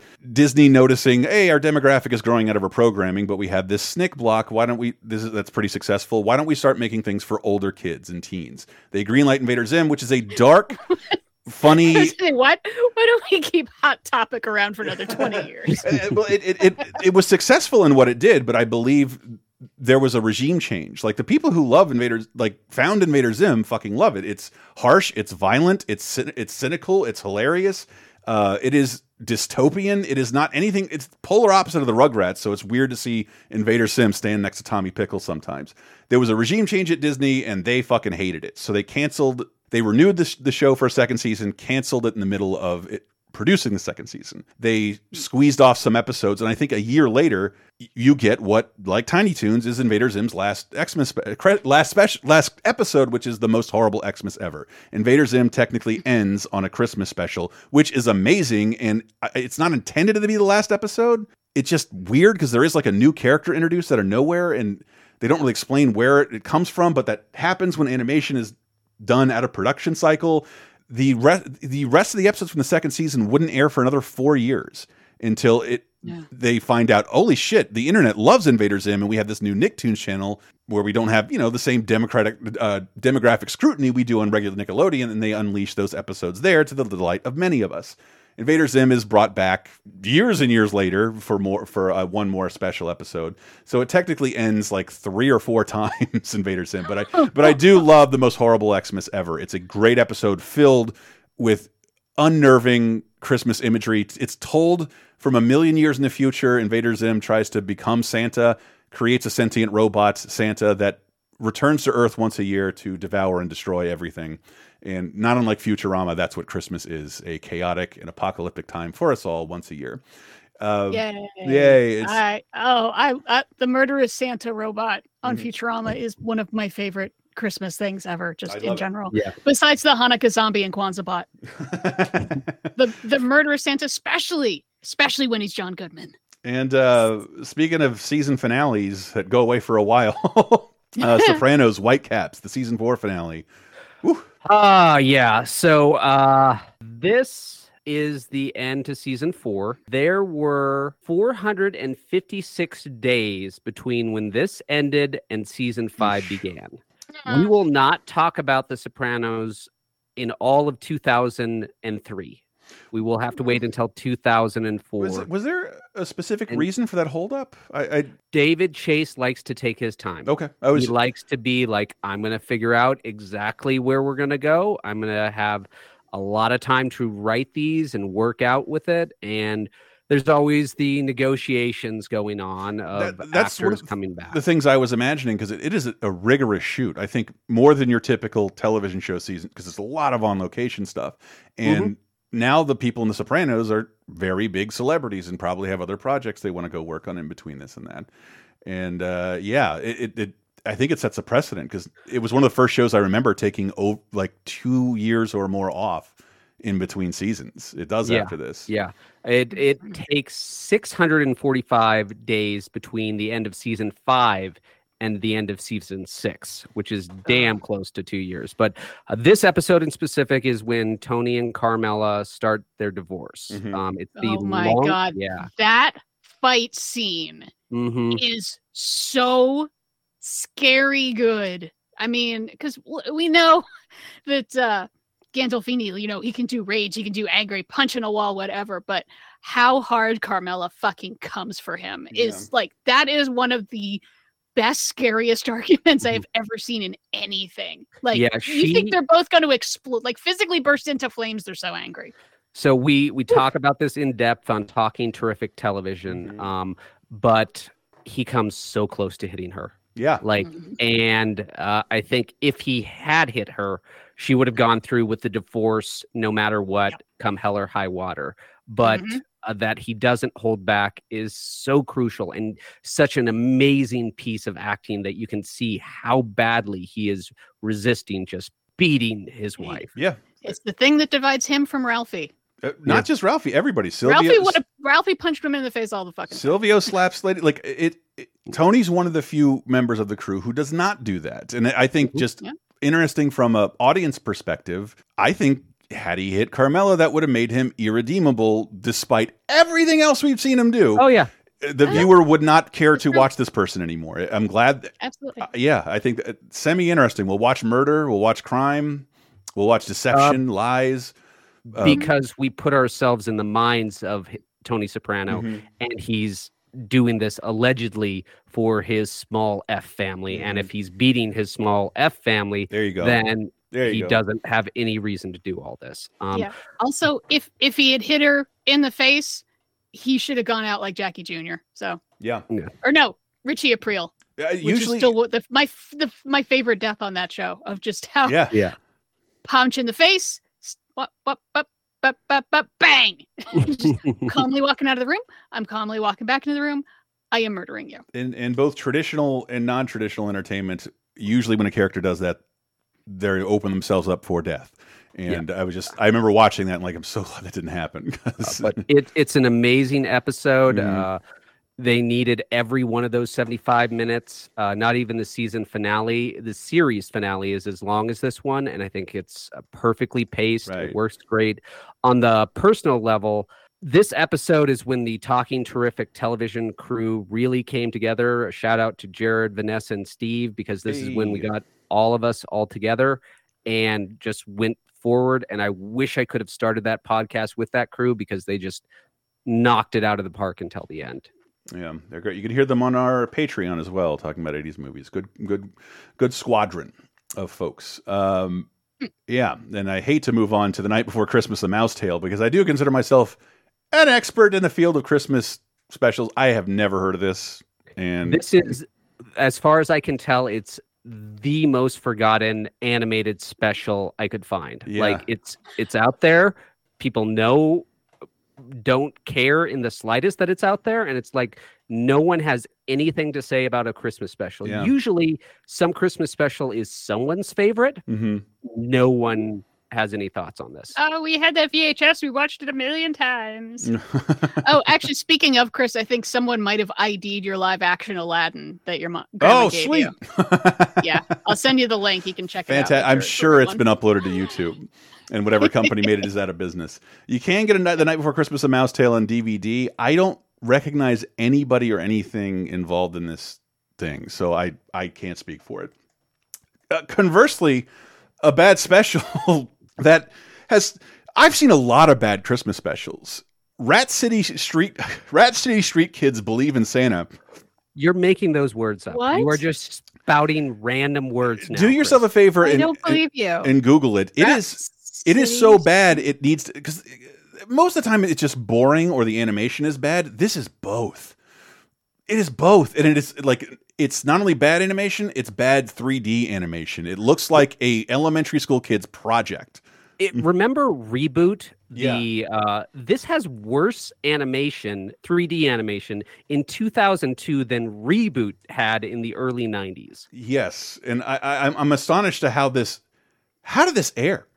How did this air at all? Like it's how did this get Mark Hamill and Clint Howard involved and poor, poor now it's time for another show on the wb that will never last Yeah, th- there it goes. That's why. I'm- I'm so confused. I thought you said Rap City. No, oh, it is. but it is Rat. Rap. It. Oh no, no, it's Rhapsody. I thought you said Rat City. I But it is did. Rhapsody, Rhapsody. like Rhapsody in blue, but spelled weird. Yeah, rap, and then so I'm it's really confusing. yes, and it's It is really ugly. Like it looks like I could draw that, and I can barely draw stick it's figures. it's not only profoundly ugly. It it looks like oh my god, like two years ago AI created this art. It, I guess if a Oh. computer could pitch a, a children's television project, this is it. And uh, yes, uh, it, it's so so awful. It's almost worth recommending because it's just like everything is bad about it. That this aired on a network, that this hit made air. You could have aired anything Hmm. else and uh, probably gotten a better result out of it. And speaking, dude, Yule logs. Guys cutting ice. Do that slow TV thing like they do in Norway. It's literally just a guy with a saw cutting ice off a frozen lake for an hour. Would be better for everyone. Yes, and uh, man, uh, we also like again. I want to say I'm an expert in Christmas specials. I am confused as to what Charlie Brown's Christmas Tales is at all.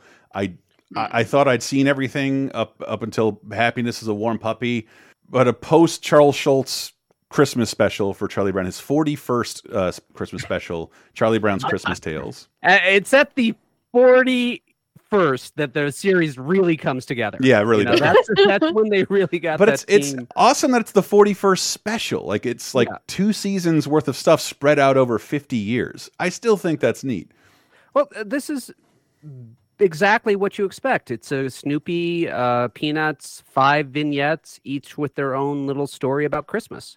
Yes, not unlike that. It's Christmas time again. Charlie Brown we spoke about Yeah. uh, previously, a forgotten Christmas entry to one of the most sequel to one of the most famous Christmas specials of all time. Cynically speaking, I feel like this might exist to fill out time so they could fit in a Charlie Brown Christmas because a Charlie Brown Christmas doesn't fit the full time slot, the, the time slot anymore because they used to have fewer commercials. It's true. And Some of the commercials were baked directly into the program. Yep. Uh, I believe this year they have released the totally uncut music from Charlie Brown Christmas, which is super. They did for uh, Great Pumpkin, so hopefully they did it with Charlie Brown Christmas. Uh, and then lastly on TV this week is an HBO film, if I recall. Bruce McGill, uh, David Suchet, uh, Lili Taylor, Joshua Leonard, Helena Bonham Carter, and Michael Keaton live from Baghdad. Hey, um, yeah, going back to we were talking about Somalia and the Gulf War. It's a TV movie about uh CNN reporters based on a real guy who kind of got stuck in Baghdad as shit started going down and then they mm-hmm. ended up like in Kuwait and they're trying to cover things but it turns out it's really hard to cover things while there's like an active war zone going on go and figure. it's 24 hours and you're being broadcast live it's not like print journalism where you talk to the guys and they find out tomorrow what you wrote about them like these guys have CNN. They see what you're doing and they can go get you right now. Right now. Yeah, it's supposed to be pretty good. Got a bunch of Golden Globes and stuff. And I like, uh, we're in that period where like no one knew what to do with Michael Keaton. Yeah. Ooh, that was weird. Yep, we were fools. Fools, I tell you. and I it's I was just looking at the director Mick Jackson. He wrote my favorite Steve Martin movie, L.A. Story, and uh, directed. Oh. He directed and The Bodyguard, following it up with this Michael Keaton. Yeah, Wait, he directed The Bodyguard? apparently. Yeah. Wait, did he? That can't Mick be. Jackson?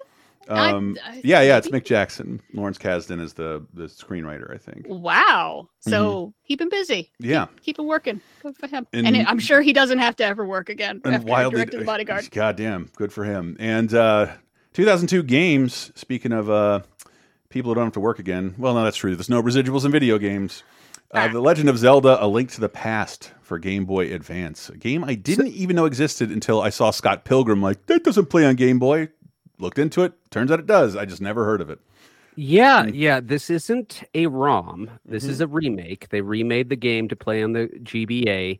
They also included Four Swords, Mm-hmm. which you needed to have three friends who all had a GBA. Mm-hmm. I'm out.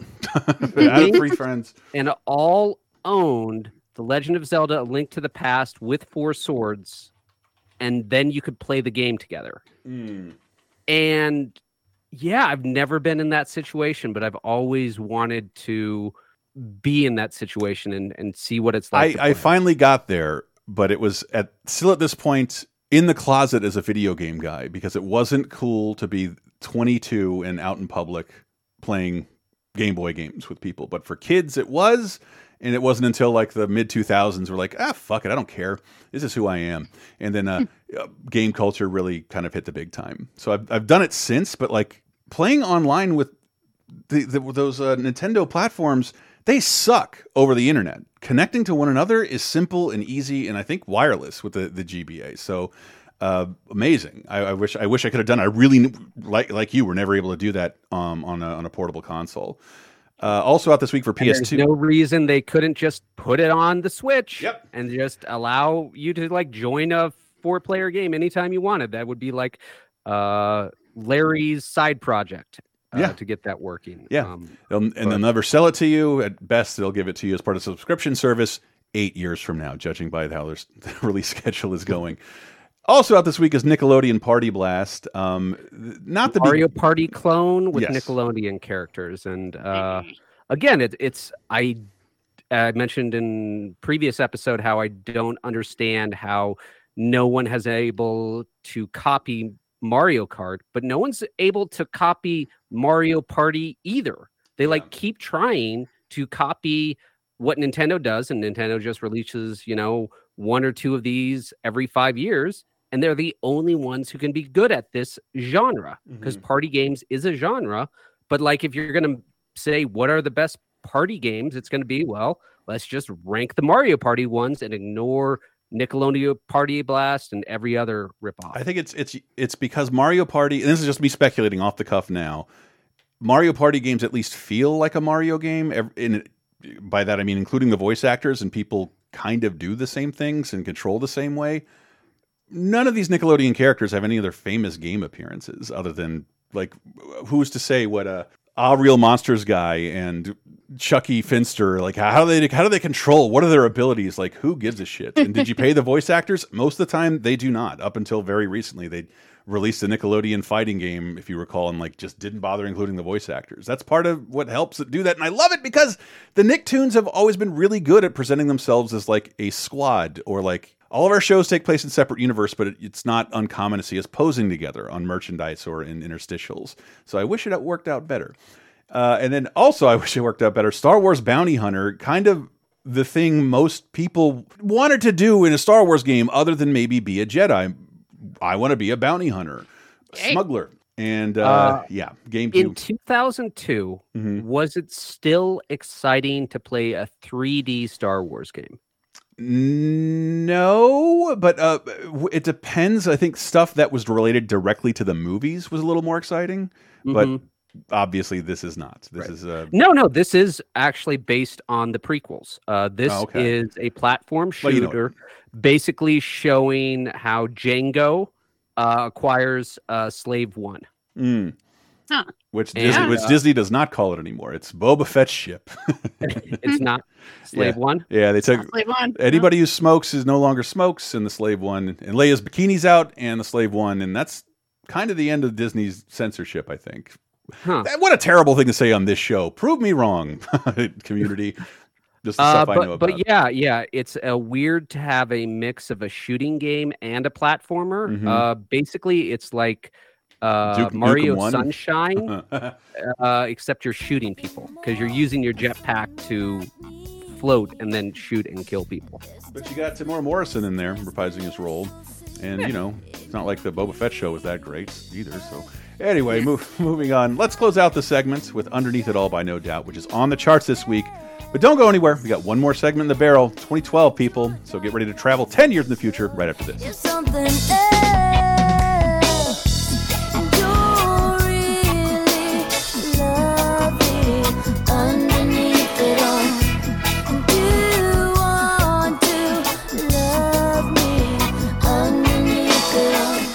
Hello, fellow Nerf herders. Did you not like Last Jedi, Rise of the Skywalker, or would you just prefer a majority of Star Wars fans take a slow walk into a volcano? What I'm saying is, are you sick of Star Wars? Well, I thought I was, but my co hosts Jeremy and Adam beg to differ, except when they don't. Get ready for a whole lot of love, a whole lot of hate, and a whole lot of geeky therapy in our new series, Sick of Star Wars with a big giant question mark, exclusively available at patreon.com slash lasertime. Here's a little taste. McConkey. Ladies and gentlemen, we are talking about Empire Strikes Back. Uh, here's a little bit of a teaser trailer from 1978 1979. Luke Skywalker and Han Solo rescued the princess, destroyed the Death Star, but their story didn't end there. So, can you tell who the narrator is? Dude, it it sounds like a, a powdered toast man, like uh, reader. That's what's so crazy about it. Because the narrator is Harrison Ford. Is it really? Yeah, He's just doing like yeah. a like a, like a radio. Yeah, it's the most enthusiastic performance I've ever heard from Harrison Yeah, Ford ever, in my ever. life. Uh, but it's but you can hear it. Listen. Now, the creators of the biggest smash hit of all time bring you the next episode in the Star Wars saga The Empire Strikes Back. The, the title It is. The That's title was nuts. the title Empire Strikes Back was I think leaked as early as 1978. It sounds like my wife listens to podcasts on 1.25 speed. Oh, it sounds like it. I can't either. It sounds like chipmunks to me. That's what it sounds like. McConkey. Oh, that's sick of Star Wars. Available exclusively at patreon.com slash lasertime, along with weekly bonus shows, over 100 movie commentaries, exclusive bonus podcasts, and more for just five bucks. And that's in addition to the brand new show, Sick of Star Wars, an angst-ridden podcast saga told in nine parts. Listen long and prosper. This is so wizarding.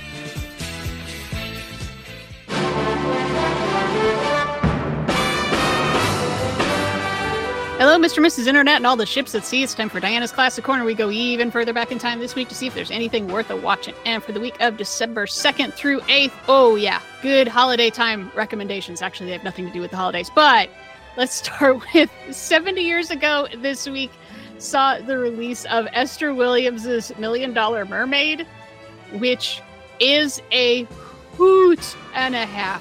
Back in the day when you could just be like, well, that lady's fairly pretty and she's kind of good at one thing. Let's make her a movie star. Esther Williams was good at swimming. And so they made a bunch of movies about her swimming. Uh, I went on uh, Cinema Oblivia and talked way too long about this. You don't really have to watch the movie, honestly. Just look, go to YouTube and look up Million Dollar Mermaid because there is a, she's supposed to be in a stage performance of an aqua ballet that is like the most batshit big MGM spectacle you ever saw. Like there's slides and, and ropes and jumping and water and it, it's like it, it, yeah, it's great. Big Busby Berkeley things in the pool. It is so freaking funny. It's fun for the whole family. I love that shit. And then turning 40 this week, we got two absolute bangers, starting with How Far He Has Fallen. 40 years ago this week in 1982 saw the release of 48 Hours, starring, oh yeah, Eddie Murphy and Nick Nolte in the city of San Francisco. Eddie Murphy saying that he needs to get trim like a thousand times, but he's not talking about weight loss.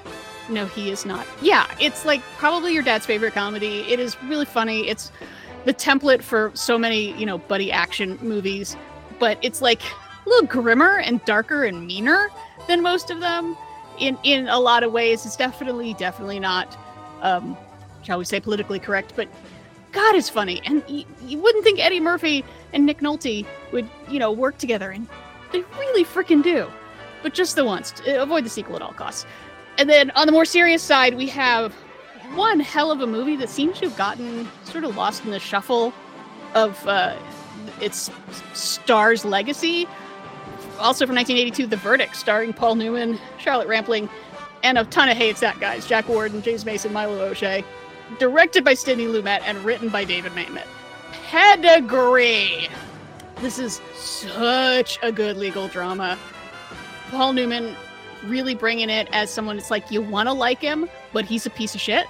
But you want to like him so much. Like you really want him to pull it together.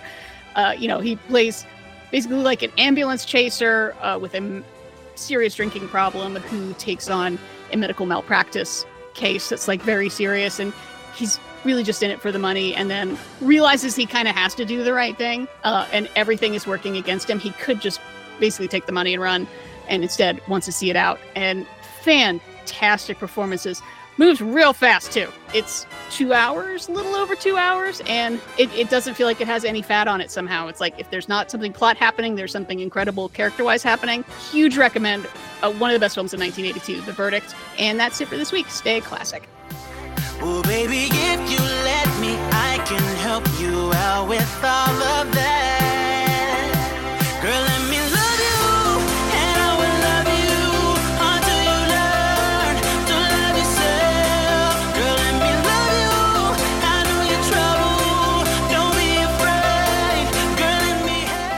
And welcome back to 30 2010. In 2012, we are 10 years in the future, coming in with Let Me Love You Until You Love Yourself by Ne-Yo, because it's on the charts this week, people.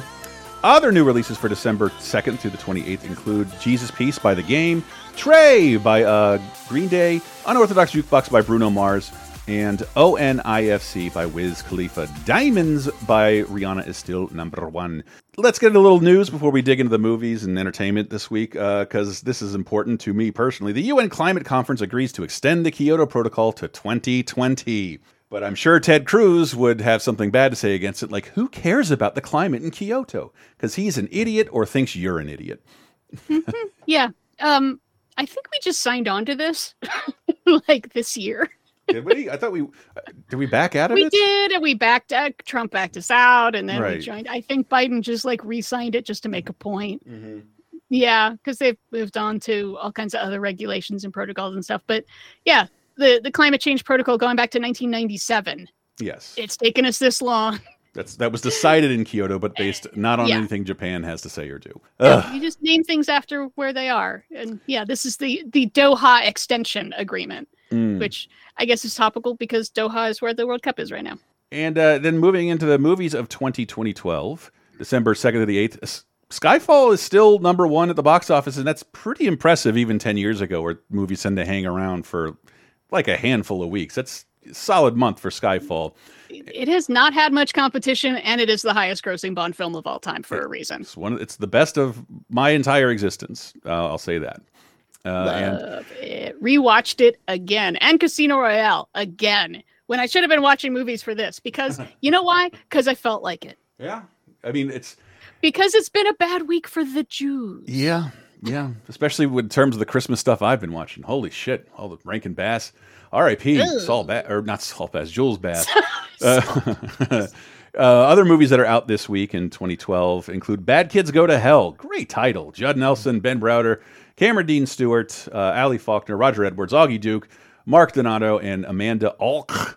Bad Kids Go to Hell. Didn't see it. This is I feel like this is one I should have watched instead of watching Casino Royale for like the fifth time. Did anyone watch it? I feel like I should have watched it too because the premise is super. It- basically, Mwah. it's what if the Breakfast Club was a horror film? Love it. Done. Love okay. it. And you got Judd Nelson in there for funsies. Yeah. Uh, a bunch of, you know, different kids from like a fancy prep school get locked in the library for detention. And then, um, And we're all a brat, a brain, a murderer. yep. And exactly. Then they start dying, possibly killing each other. Maybe there's something supernatural. Uh, but Yeah. I looked up reviews and they're not good. So That- Yeah. that's yeah, what- they that- wasted the premise. But That's- someone out there remake that Uh, because that's a killer premise. That's where I was with much of this week's movie, more so than any other week I can remember in 30 2010 history. And like I, everything I looked up, like I'm going to hate that. That's going to be terrible. I'm going to wait until the last minute before I even bother to try and watch it. Such as cheerful weather for the wedding with Felicity Jones, Luke Treadaway, and Elizabeth McGovern.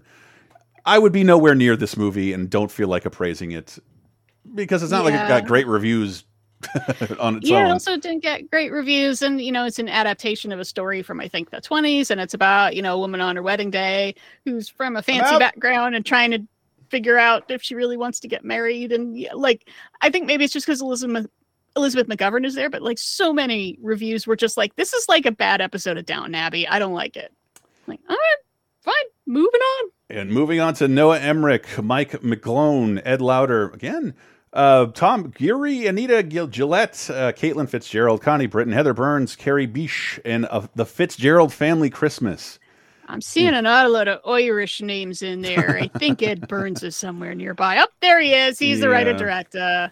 Uh, so another film I didn't watch, but apparently it's one of the rarer of Christmas movies I can remember, in that the theme is forgiveness. Mm. Do you forgive someone who wronged the family? Uh, what, this being a father Yeah. who walks The out on father his seven children 20 Yeah. years ago. Mm-hmm. Yeah, and then all the the seven Irish kids have to get together, and they all have their own different problems. And yeah, a lot of the reviews were were pretty good, uh, saying that you know that's a lot of characters and a lot of storylines to balance out, and that, that it ends up working out. And you know, you feel like you've been with the Fitzgerald family at their Christmas, and everyone's good in it. And yeah, I mean, Ed Burns' mileage really varies for me. Where it's just like what you gotta get me? Yeah, I'm making the best movies I can out there. yeah, this sounds like a better one. Actually, I, again, I feel I like don't I, Burns. I, I, yeah, I appreciate what he's trying to do. You know, Let- let's let's make it uh, let's make Irish Woody Allen movies without the Woody Allen.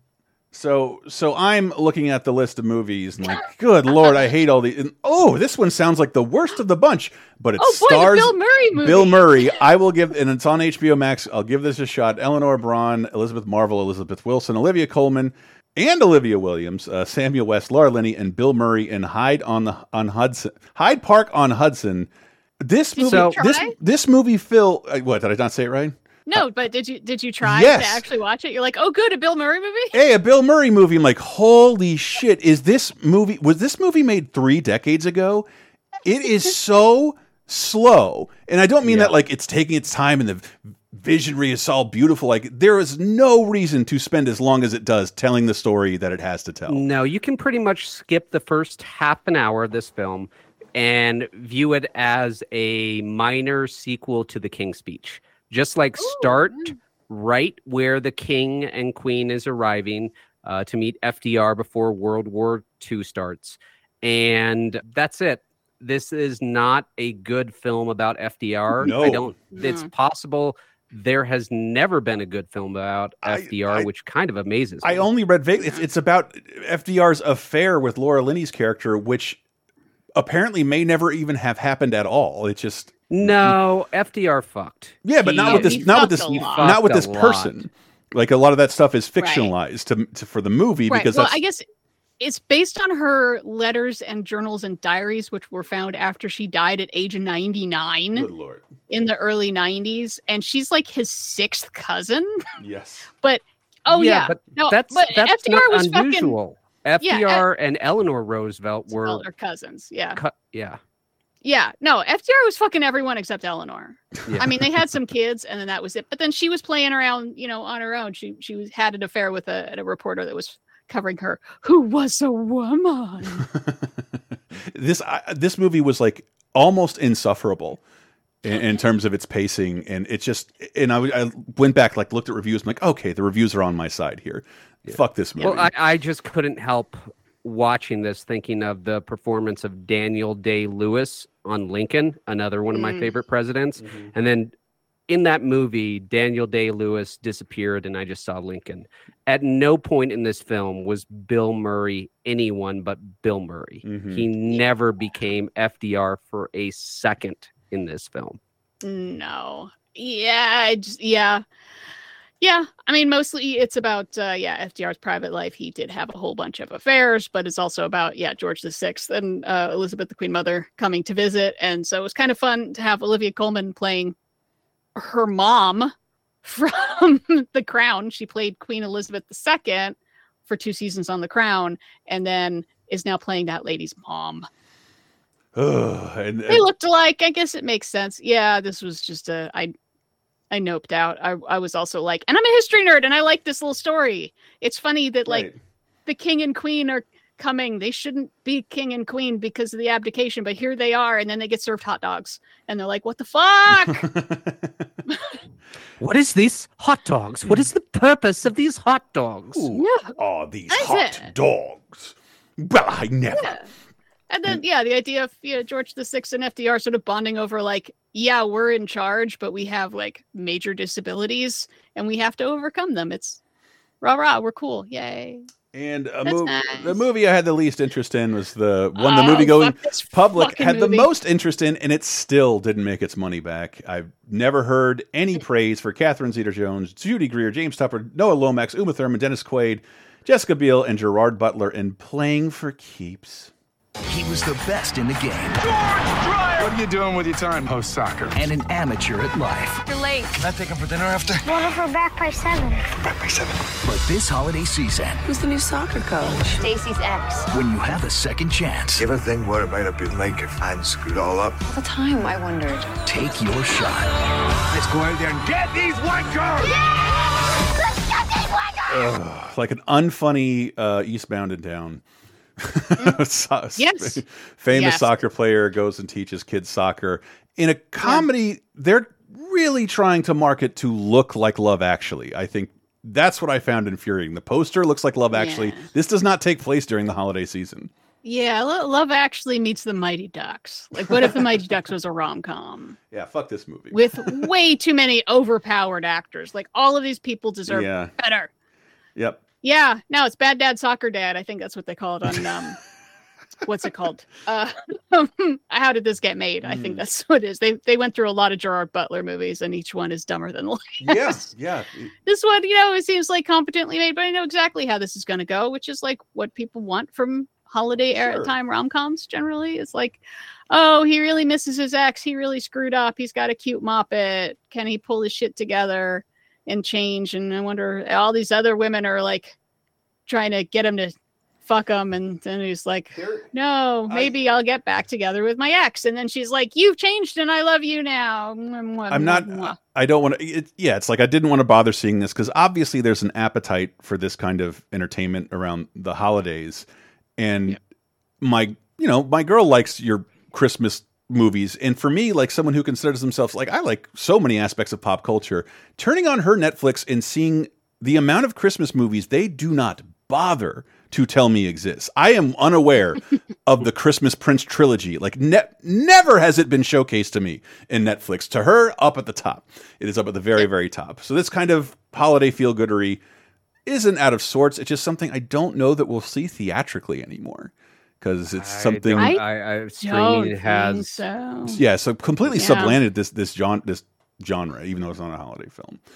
And Yeah. uh yeah. Yeah. Oh, also, I should throw out speaking of other podcasts about movies, and I, I hate to plug other podcasts, Never. but We Hate Movies just did Bram Stoker's Dracula, Mm-hmm. spent like two hours on it, and it was hilarious. And they brought up a bunch of stuff that we brought up. So, you know, I was They impressed. It's copied like, us, is what I'm hearing. Yes, that's what they're I hear. totally drafting off of us. Yeah. Yeah. It's impossible to And have the same takeaway from the same film. It, we did it yeah. first. And one, yeah. And one more thing shout out uh, Wojciech Kilar, who did the fucking awesome music in that, did the music in The Pianist. Oh, the pianist. a very very different kind of score not screaming and blood is flying kind of score Well, if the movies of 2012 bored you, there, we got at least two good holiday episodes of some very notable shows. In 2012, December 2nd to the 8th, Kick Buttowski, uh, first off, is a, the Suburban Daredevil. That ends on Disney XD, even though it begins in my brain being the, this is the first I've ever heard about it. Yes, you were not the marketplace for No. kids' television shows in 2012, Chris. yes, Um, I, kid, uh, an adult without a premium cable package, having no Yeah. idea this existed. Uh, basically, it's a kid who wants to be Evel Knievel, and he tries to make the most mundane situations of his suburban life into a stunt show. Uh, you know, yeah. Um, there's no lore, there's no world building. It's just a serial adventure show of a kid having fun and adventures in suburbia. Yeah, I wanted that stuntman status for myself at one point, but now, as I guess the younger generation, they got you got to look up Steve-O. That's that's that's our that's our working stuntman. There's no Evel Knievel anymore. yeah And and yes, you're now you're definitely rooting for him to fail. But moving on to the things we did see, more than likely, The Office, Dwight Christmas. I was shocked. How did it take them eight years to come upon this name, Dwight Christmas? But uh, Because a- this is the final season. I mean, I'm uh, shocked at how much gold is in this final season of The Office because I still see this reference to this day. Well, it's got to be the strength of Belsnickel. Um, among the many traditions Dwight celebrates that are awful on The Office, just just the worst traditions white people have to offer. And I think now we're we're all a little more familiar with his Pete friend, which they ve- it's very wonderfully acknowledged in the Oh, episode. Svarta Pete is there. Yeah. Uh, You yes. know, a, a lot of the things that Dwight brings up as being like from his Nazi grandma are are real things. yes. This is a real thing. It is a real Yeah. thing. And I just Belsnickel is real. have more aware of it now. Belsnickel. Oh, judgment is nigh, for the Belsnickel is I. Yes, he is finally nigh. I am nigh. Every year, my grandfather would dress up as Belsnickel at Christmas. He was okay at it. I am great. You know, they say some people were born to be bad. Well, I was born to be Belsnickel. Mm, Belsnickel is just just awful, man. It's why like the, the the cultural appropriation within Christmas is worthy of some scorn. But it really did work out very well when you compare it to shit like Belsnickel. Just we're gonna cherry pick what we want from this European tradition and put it into Yeah. Christmas. Yeah, just just pick out the parts and add stuff like, oh no, Santa he has a sleigh with magic reindeer, as opposed to Santa and his buddy Black Pete come on a boat from Yeah. Spain. Yeah. or a bell flies from Paris and gives you chocolate for Easter. Yes. Let's just have a bunny. Just, bunnies Let's are have a bunny. Put a star on top of the tree. How about that? Some glowing ornaments. Love. But uh, it, I love Dwight's joy at playing Belsnickel because I have played Santa, and there is a joy that comes from playing that role. And you do kind of think, you know, I, I'm doing a pretty darn good Santa here. Yes, there's a and it's a great performance because he's like playing Belsnickel, but also he has to be Dwight at the same time, and he doesn't break character for a long time. Uh, it sort of canonized Die Hard as Christmas entertainment, and that's fine. Just you know, stop arguing about it. Enjoy Die Hard Don't whenever you feel like it. Uh, and then I'll, I'm guessing like right afterwards or before, I forget what they were on the schedule. Parks and Rec, Ron and Diane, uh, the a, a pretty wonderful Christmas episode of Parks and Rec, and uh, Ron is nominated for an award. I, this I really haven't fired up my Peacock account in a while, so I did these episodes just to take the taste of analyze that out of my mouth. Ron gets an award for craftsmanship in the field of chair. Recently, I made a chair. When I was finished, I thought it was a good chair. I submitted it to the Indiana Fine Woodworking Association, who felt it merited consideration for an award. It's been a real whirlwind. I just love that end to that. It's been a real whirlwind. Yeah. I uh, and that's a line I quote sometimes when there's a very mundane, regular track of events that leads to something that I like, and I go, "It's been a real It's whirlwind." the the greatness of Ron Swanson taking taking absurd delight in only the most mundane of masculine and male activities and watching him nerd out a little bit as he's at the award show. Is that what this next clip is from? Yeah. They didn't tell me that. Mary, Mother of God. That's Christian Bexford. He's the modern master of the shaker style. I'd never dreamed that I'd see him in the flesh. Go over and say hello. No, I'm sure he gets swamped with attention all the time. Ooh, if you ladies will excuse me, there is a jack plane that needs my attention. Go on. and and the master is just standing there all alone doing nothing. It loo- looks like a, the cross between Creed and Larry David. And- uh, but yeah, fun episode, uh, interesting spin. You get Tammy comes back. Uh, yeah, and, and I love the idea of uh, Diane being jealous of the relationship Leslie and uh, Ron have. She's the one who's threaten threatening to their relationship, and I think in and who the, who is the only woman who would be an equal for Ron Swanson? Mhm. Xena. yes, yes, Lucy Lawless, and then also, uh, lastly, this week we have Finding Mrs. Claus on Hallmark Channel. Oh no. Uh, I don't know anything about this. Play the clip. We have a tell you. clip. Sunday. Twas the week before Christmas, and poor Mrs. Claus felt no love from Santa. She was at a loss. So with magic sparkle, Mrs. Claus grinned. Next stop with the reindeer, the city of sin. Yikes! Oh. Mama needs a new pair of mud clocks! Every weekend. What's the point of being nice, huh? 50 star studded. What's in Las Vegas? Holidays and nights. Beautiful showgirls, free drinks, party capital of the world. Finding Mrs. Claus. World premiere. Sunday at 9. Oh, Yeah. goodness Yeah, the gracious. plot is Mrs. Claus goes to Vegas. Steps out. Good lord. Uh, now here's why we should be mad at Harvey Weinstein. This is what Mira Sorvino had to do Yeah. Oh my god, that was her. with her. Yeah. Oh. Um, So she's in Finding Mrs. Claus with Will Sasso. oh, and uh, yeah, moving on to games of 2012. Far Cry 3, I always forget, is released like really early in December, which is Wow. kind of like most games do not release around this time. Most Far Cry games typically release in March or early in the summer. But Far Cry 3 being I it didn't, it didn't occur to me for a long time that Far Cry was one of my favorite series because I, I do love them quite a bit.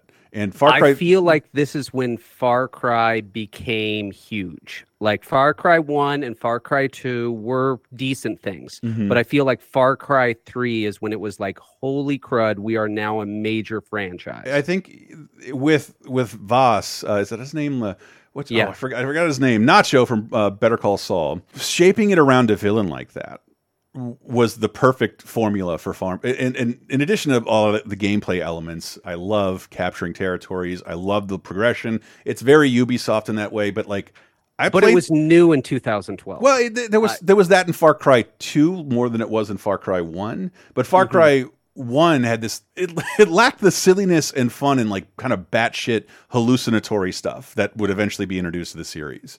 And uh, Far Cry Three, I think, really is where Far Cry nails its formula. Well, it was a far more lush and Mm-hmm. vibrant and open world than was common at the time, and had such a great mix of you can choose to go Rambo here or you can go stealth. It's up to you. Yeah, but I just and the hallucinatory elements, though, I swear that's part of Far Cry. You got to have Yeah. that, and uh, it sort of begins here, even though there's a you do have to take a lot of pills and two, but. I'm trusting. I didn't bother looking at this at all because I trusted Jr. to know on PSN and XBLA. Guardians of Middle Earth. What the fuck is that? Uh, it's a multiplayer online battle arena on consoles, and it doesn't seem to be remembered fondly. Mm-hmm. and Uh, I'm guessing just- totally lost and unavailable to everyone. Yeah, no one cared about it. Sorry, Middle Earth fans, you don't get a MOBA. And we're going to get some plugs out of the way, but stay right there because I'm going to tell you who died during this period of 30 2010, as well as uh, a quiz you can play along with on who was born.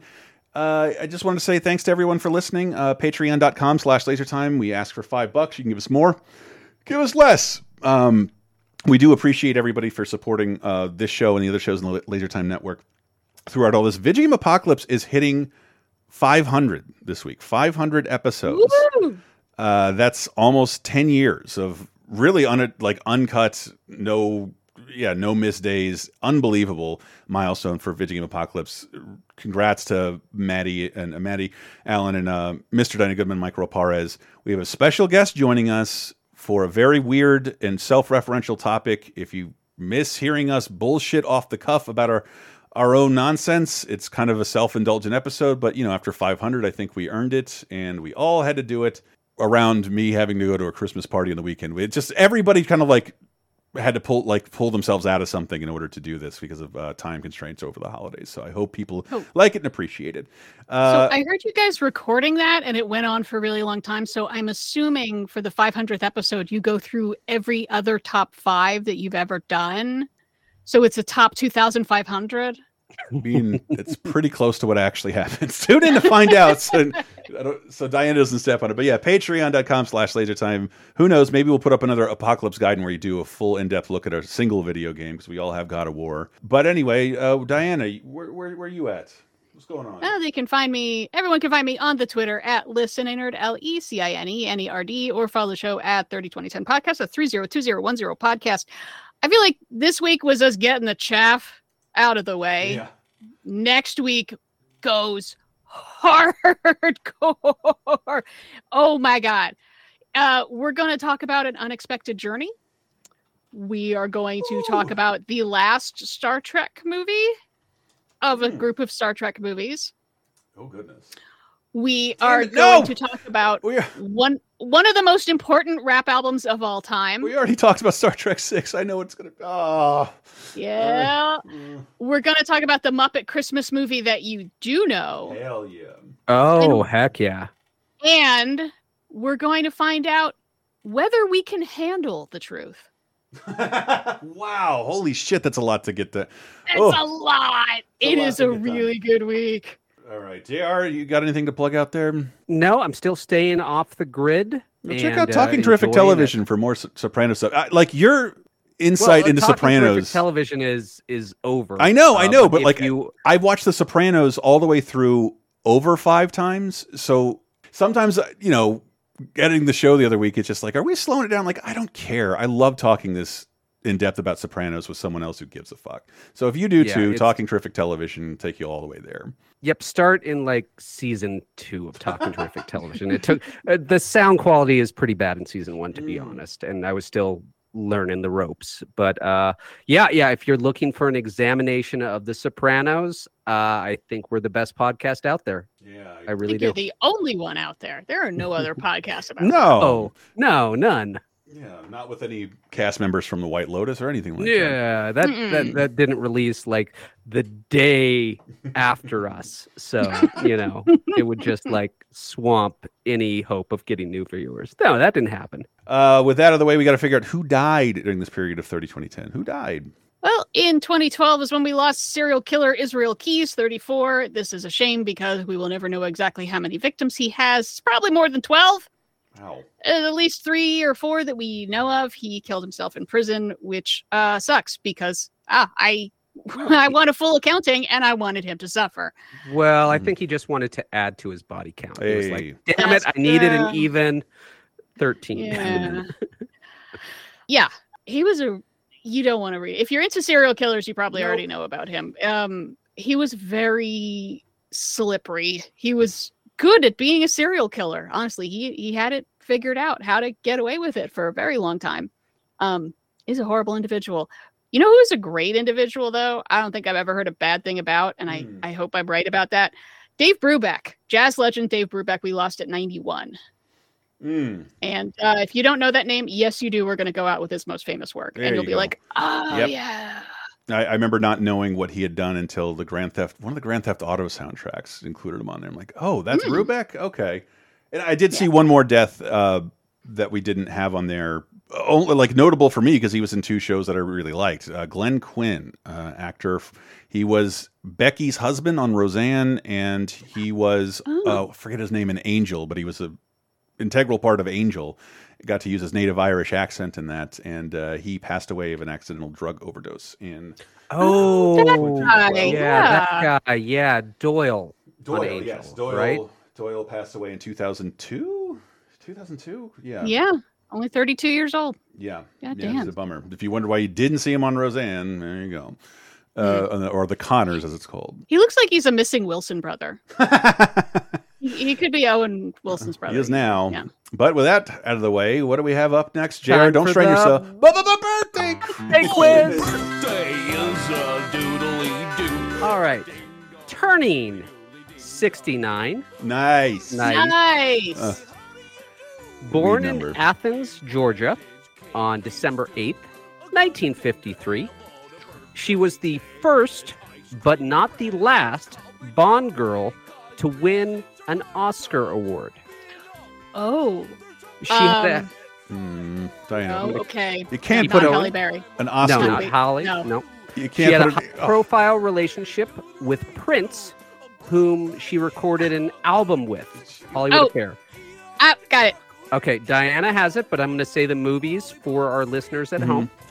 The Burning, these are all ones we've talked about on the show. The Burning Plain, The Sentinel, Eight Mile, I Dreamed of Africa, No Mercy, Blind Date, My Mhm. Stepmother is an Alien, Ray Liotta? Cool World, All right, I got it Nine a now. Half Weeks, Batman. I got it. I got Yeah. it.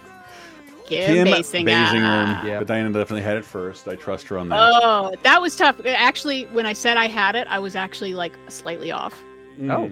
I was Well, thinking of your victory is No, null wait, and wait void. my, my victory is null and void because I was actually thinking of Sheena Easton. So but was I. she was only nominated for a song for a Bond movie. She was not in a Bond movie, and that song did not win. Also, is Kim Basinger really a Bond movie? Was an unofficial Bond movie? Never say never again doesn't count.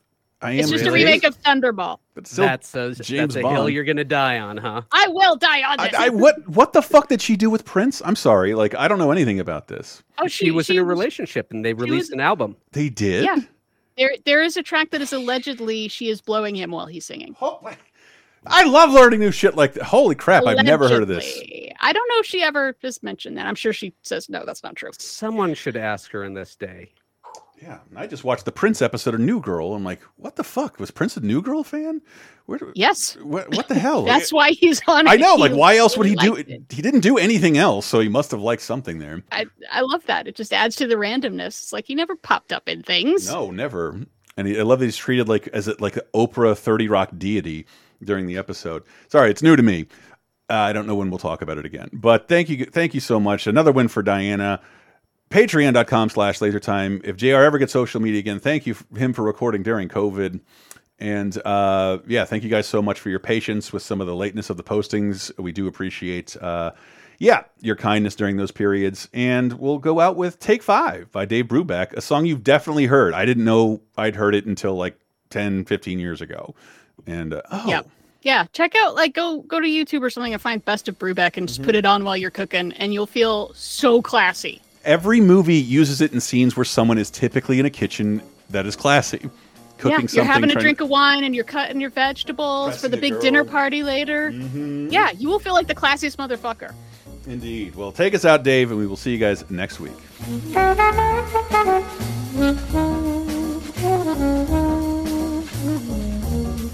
Thank you.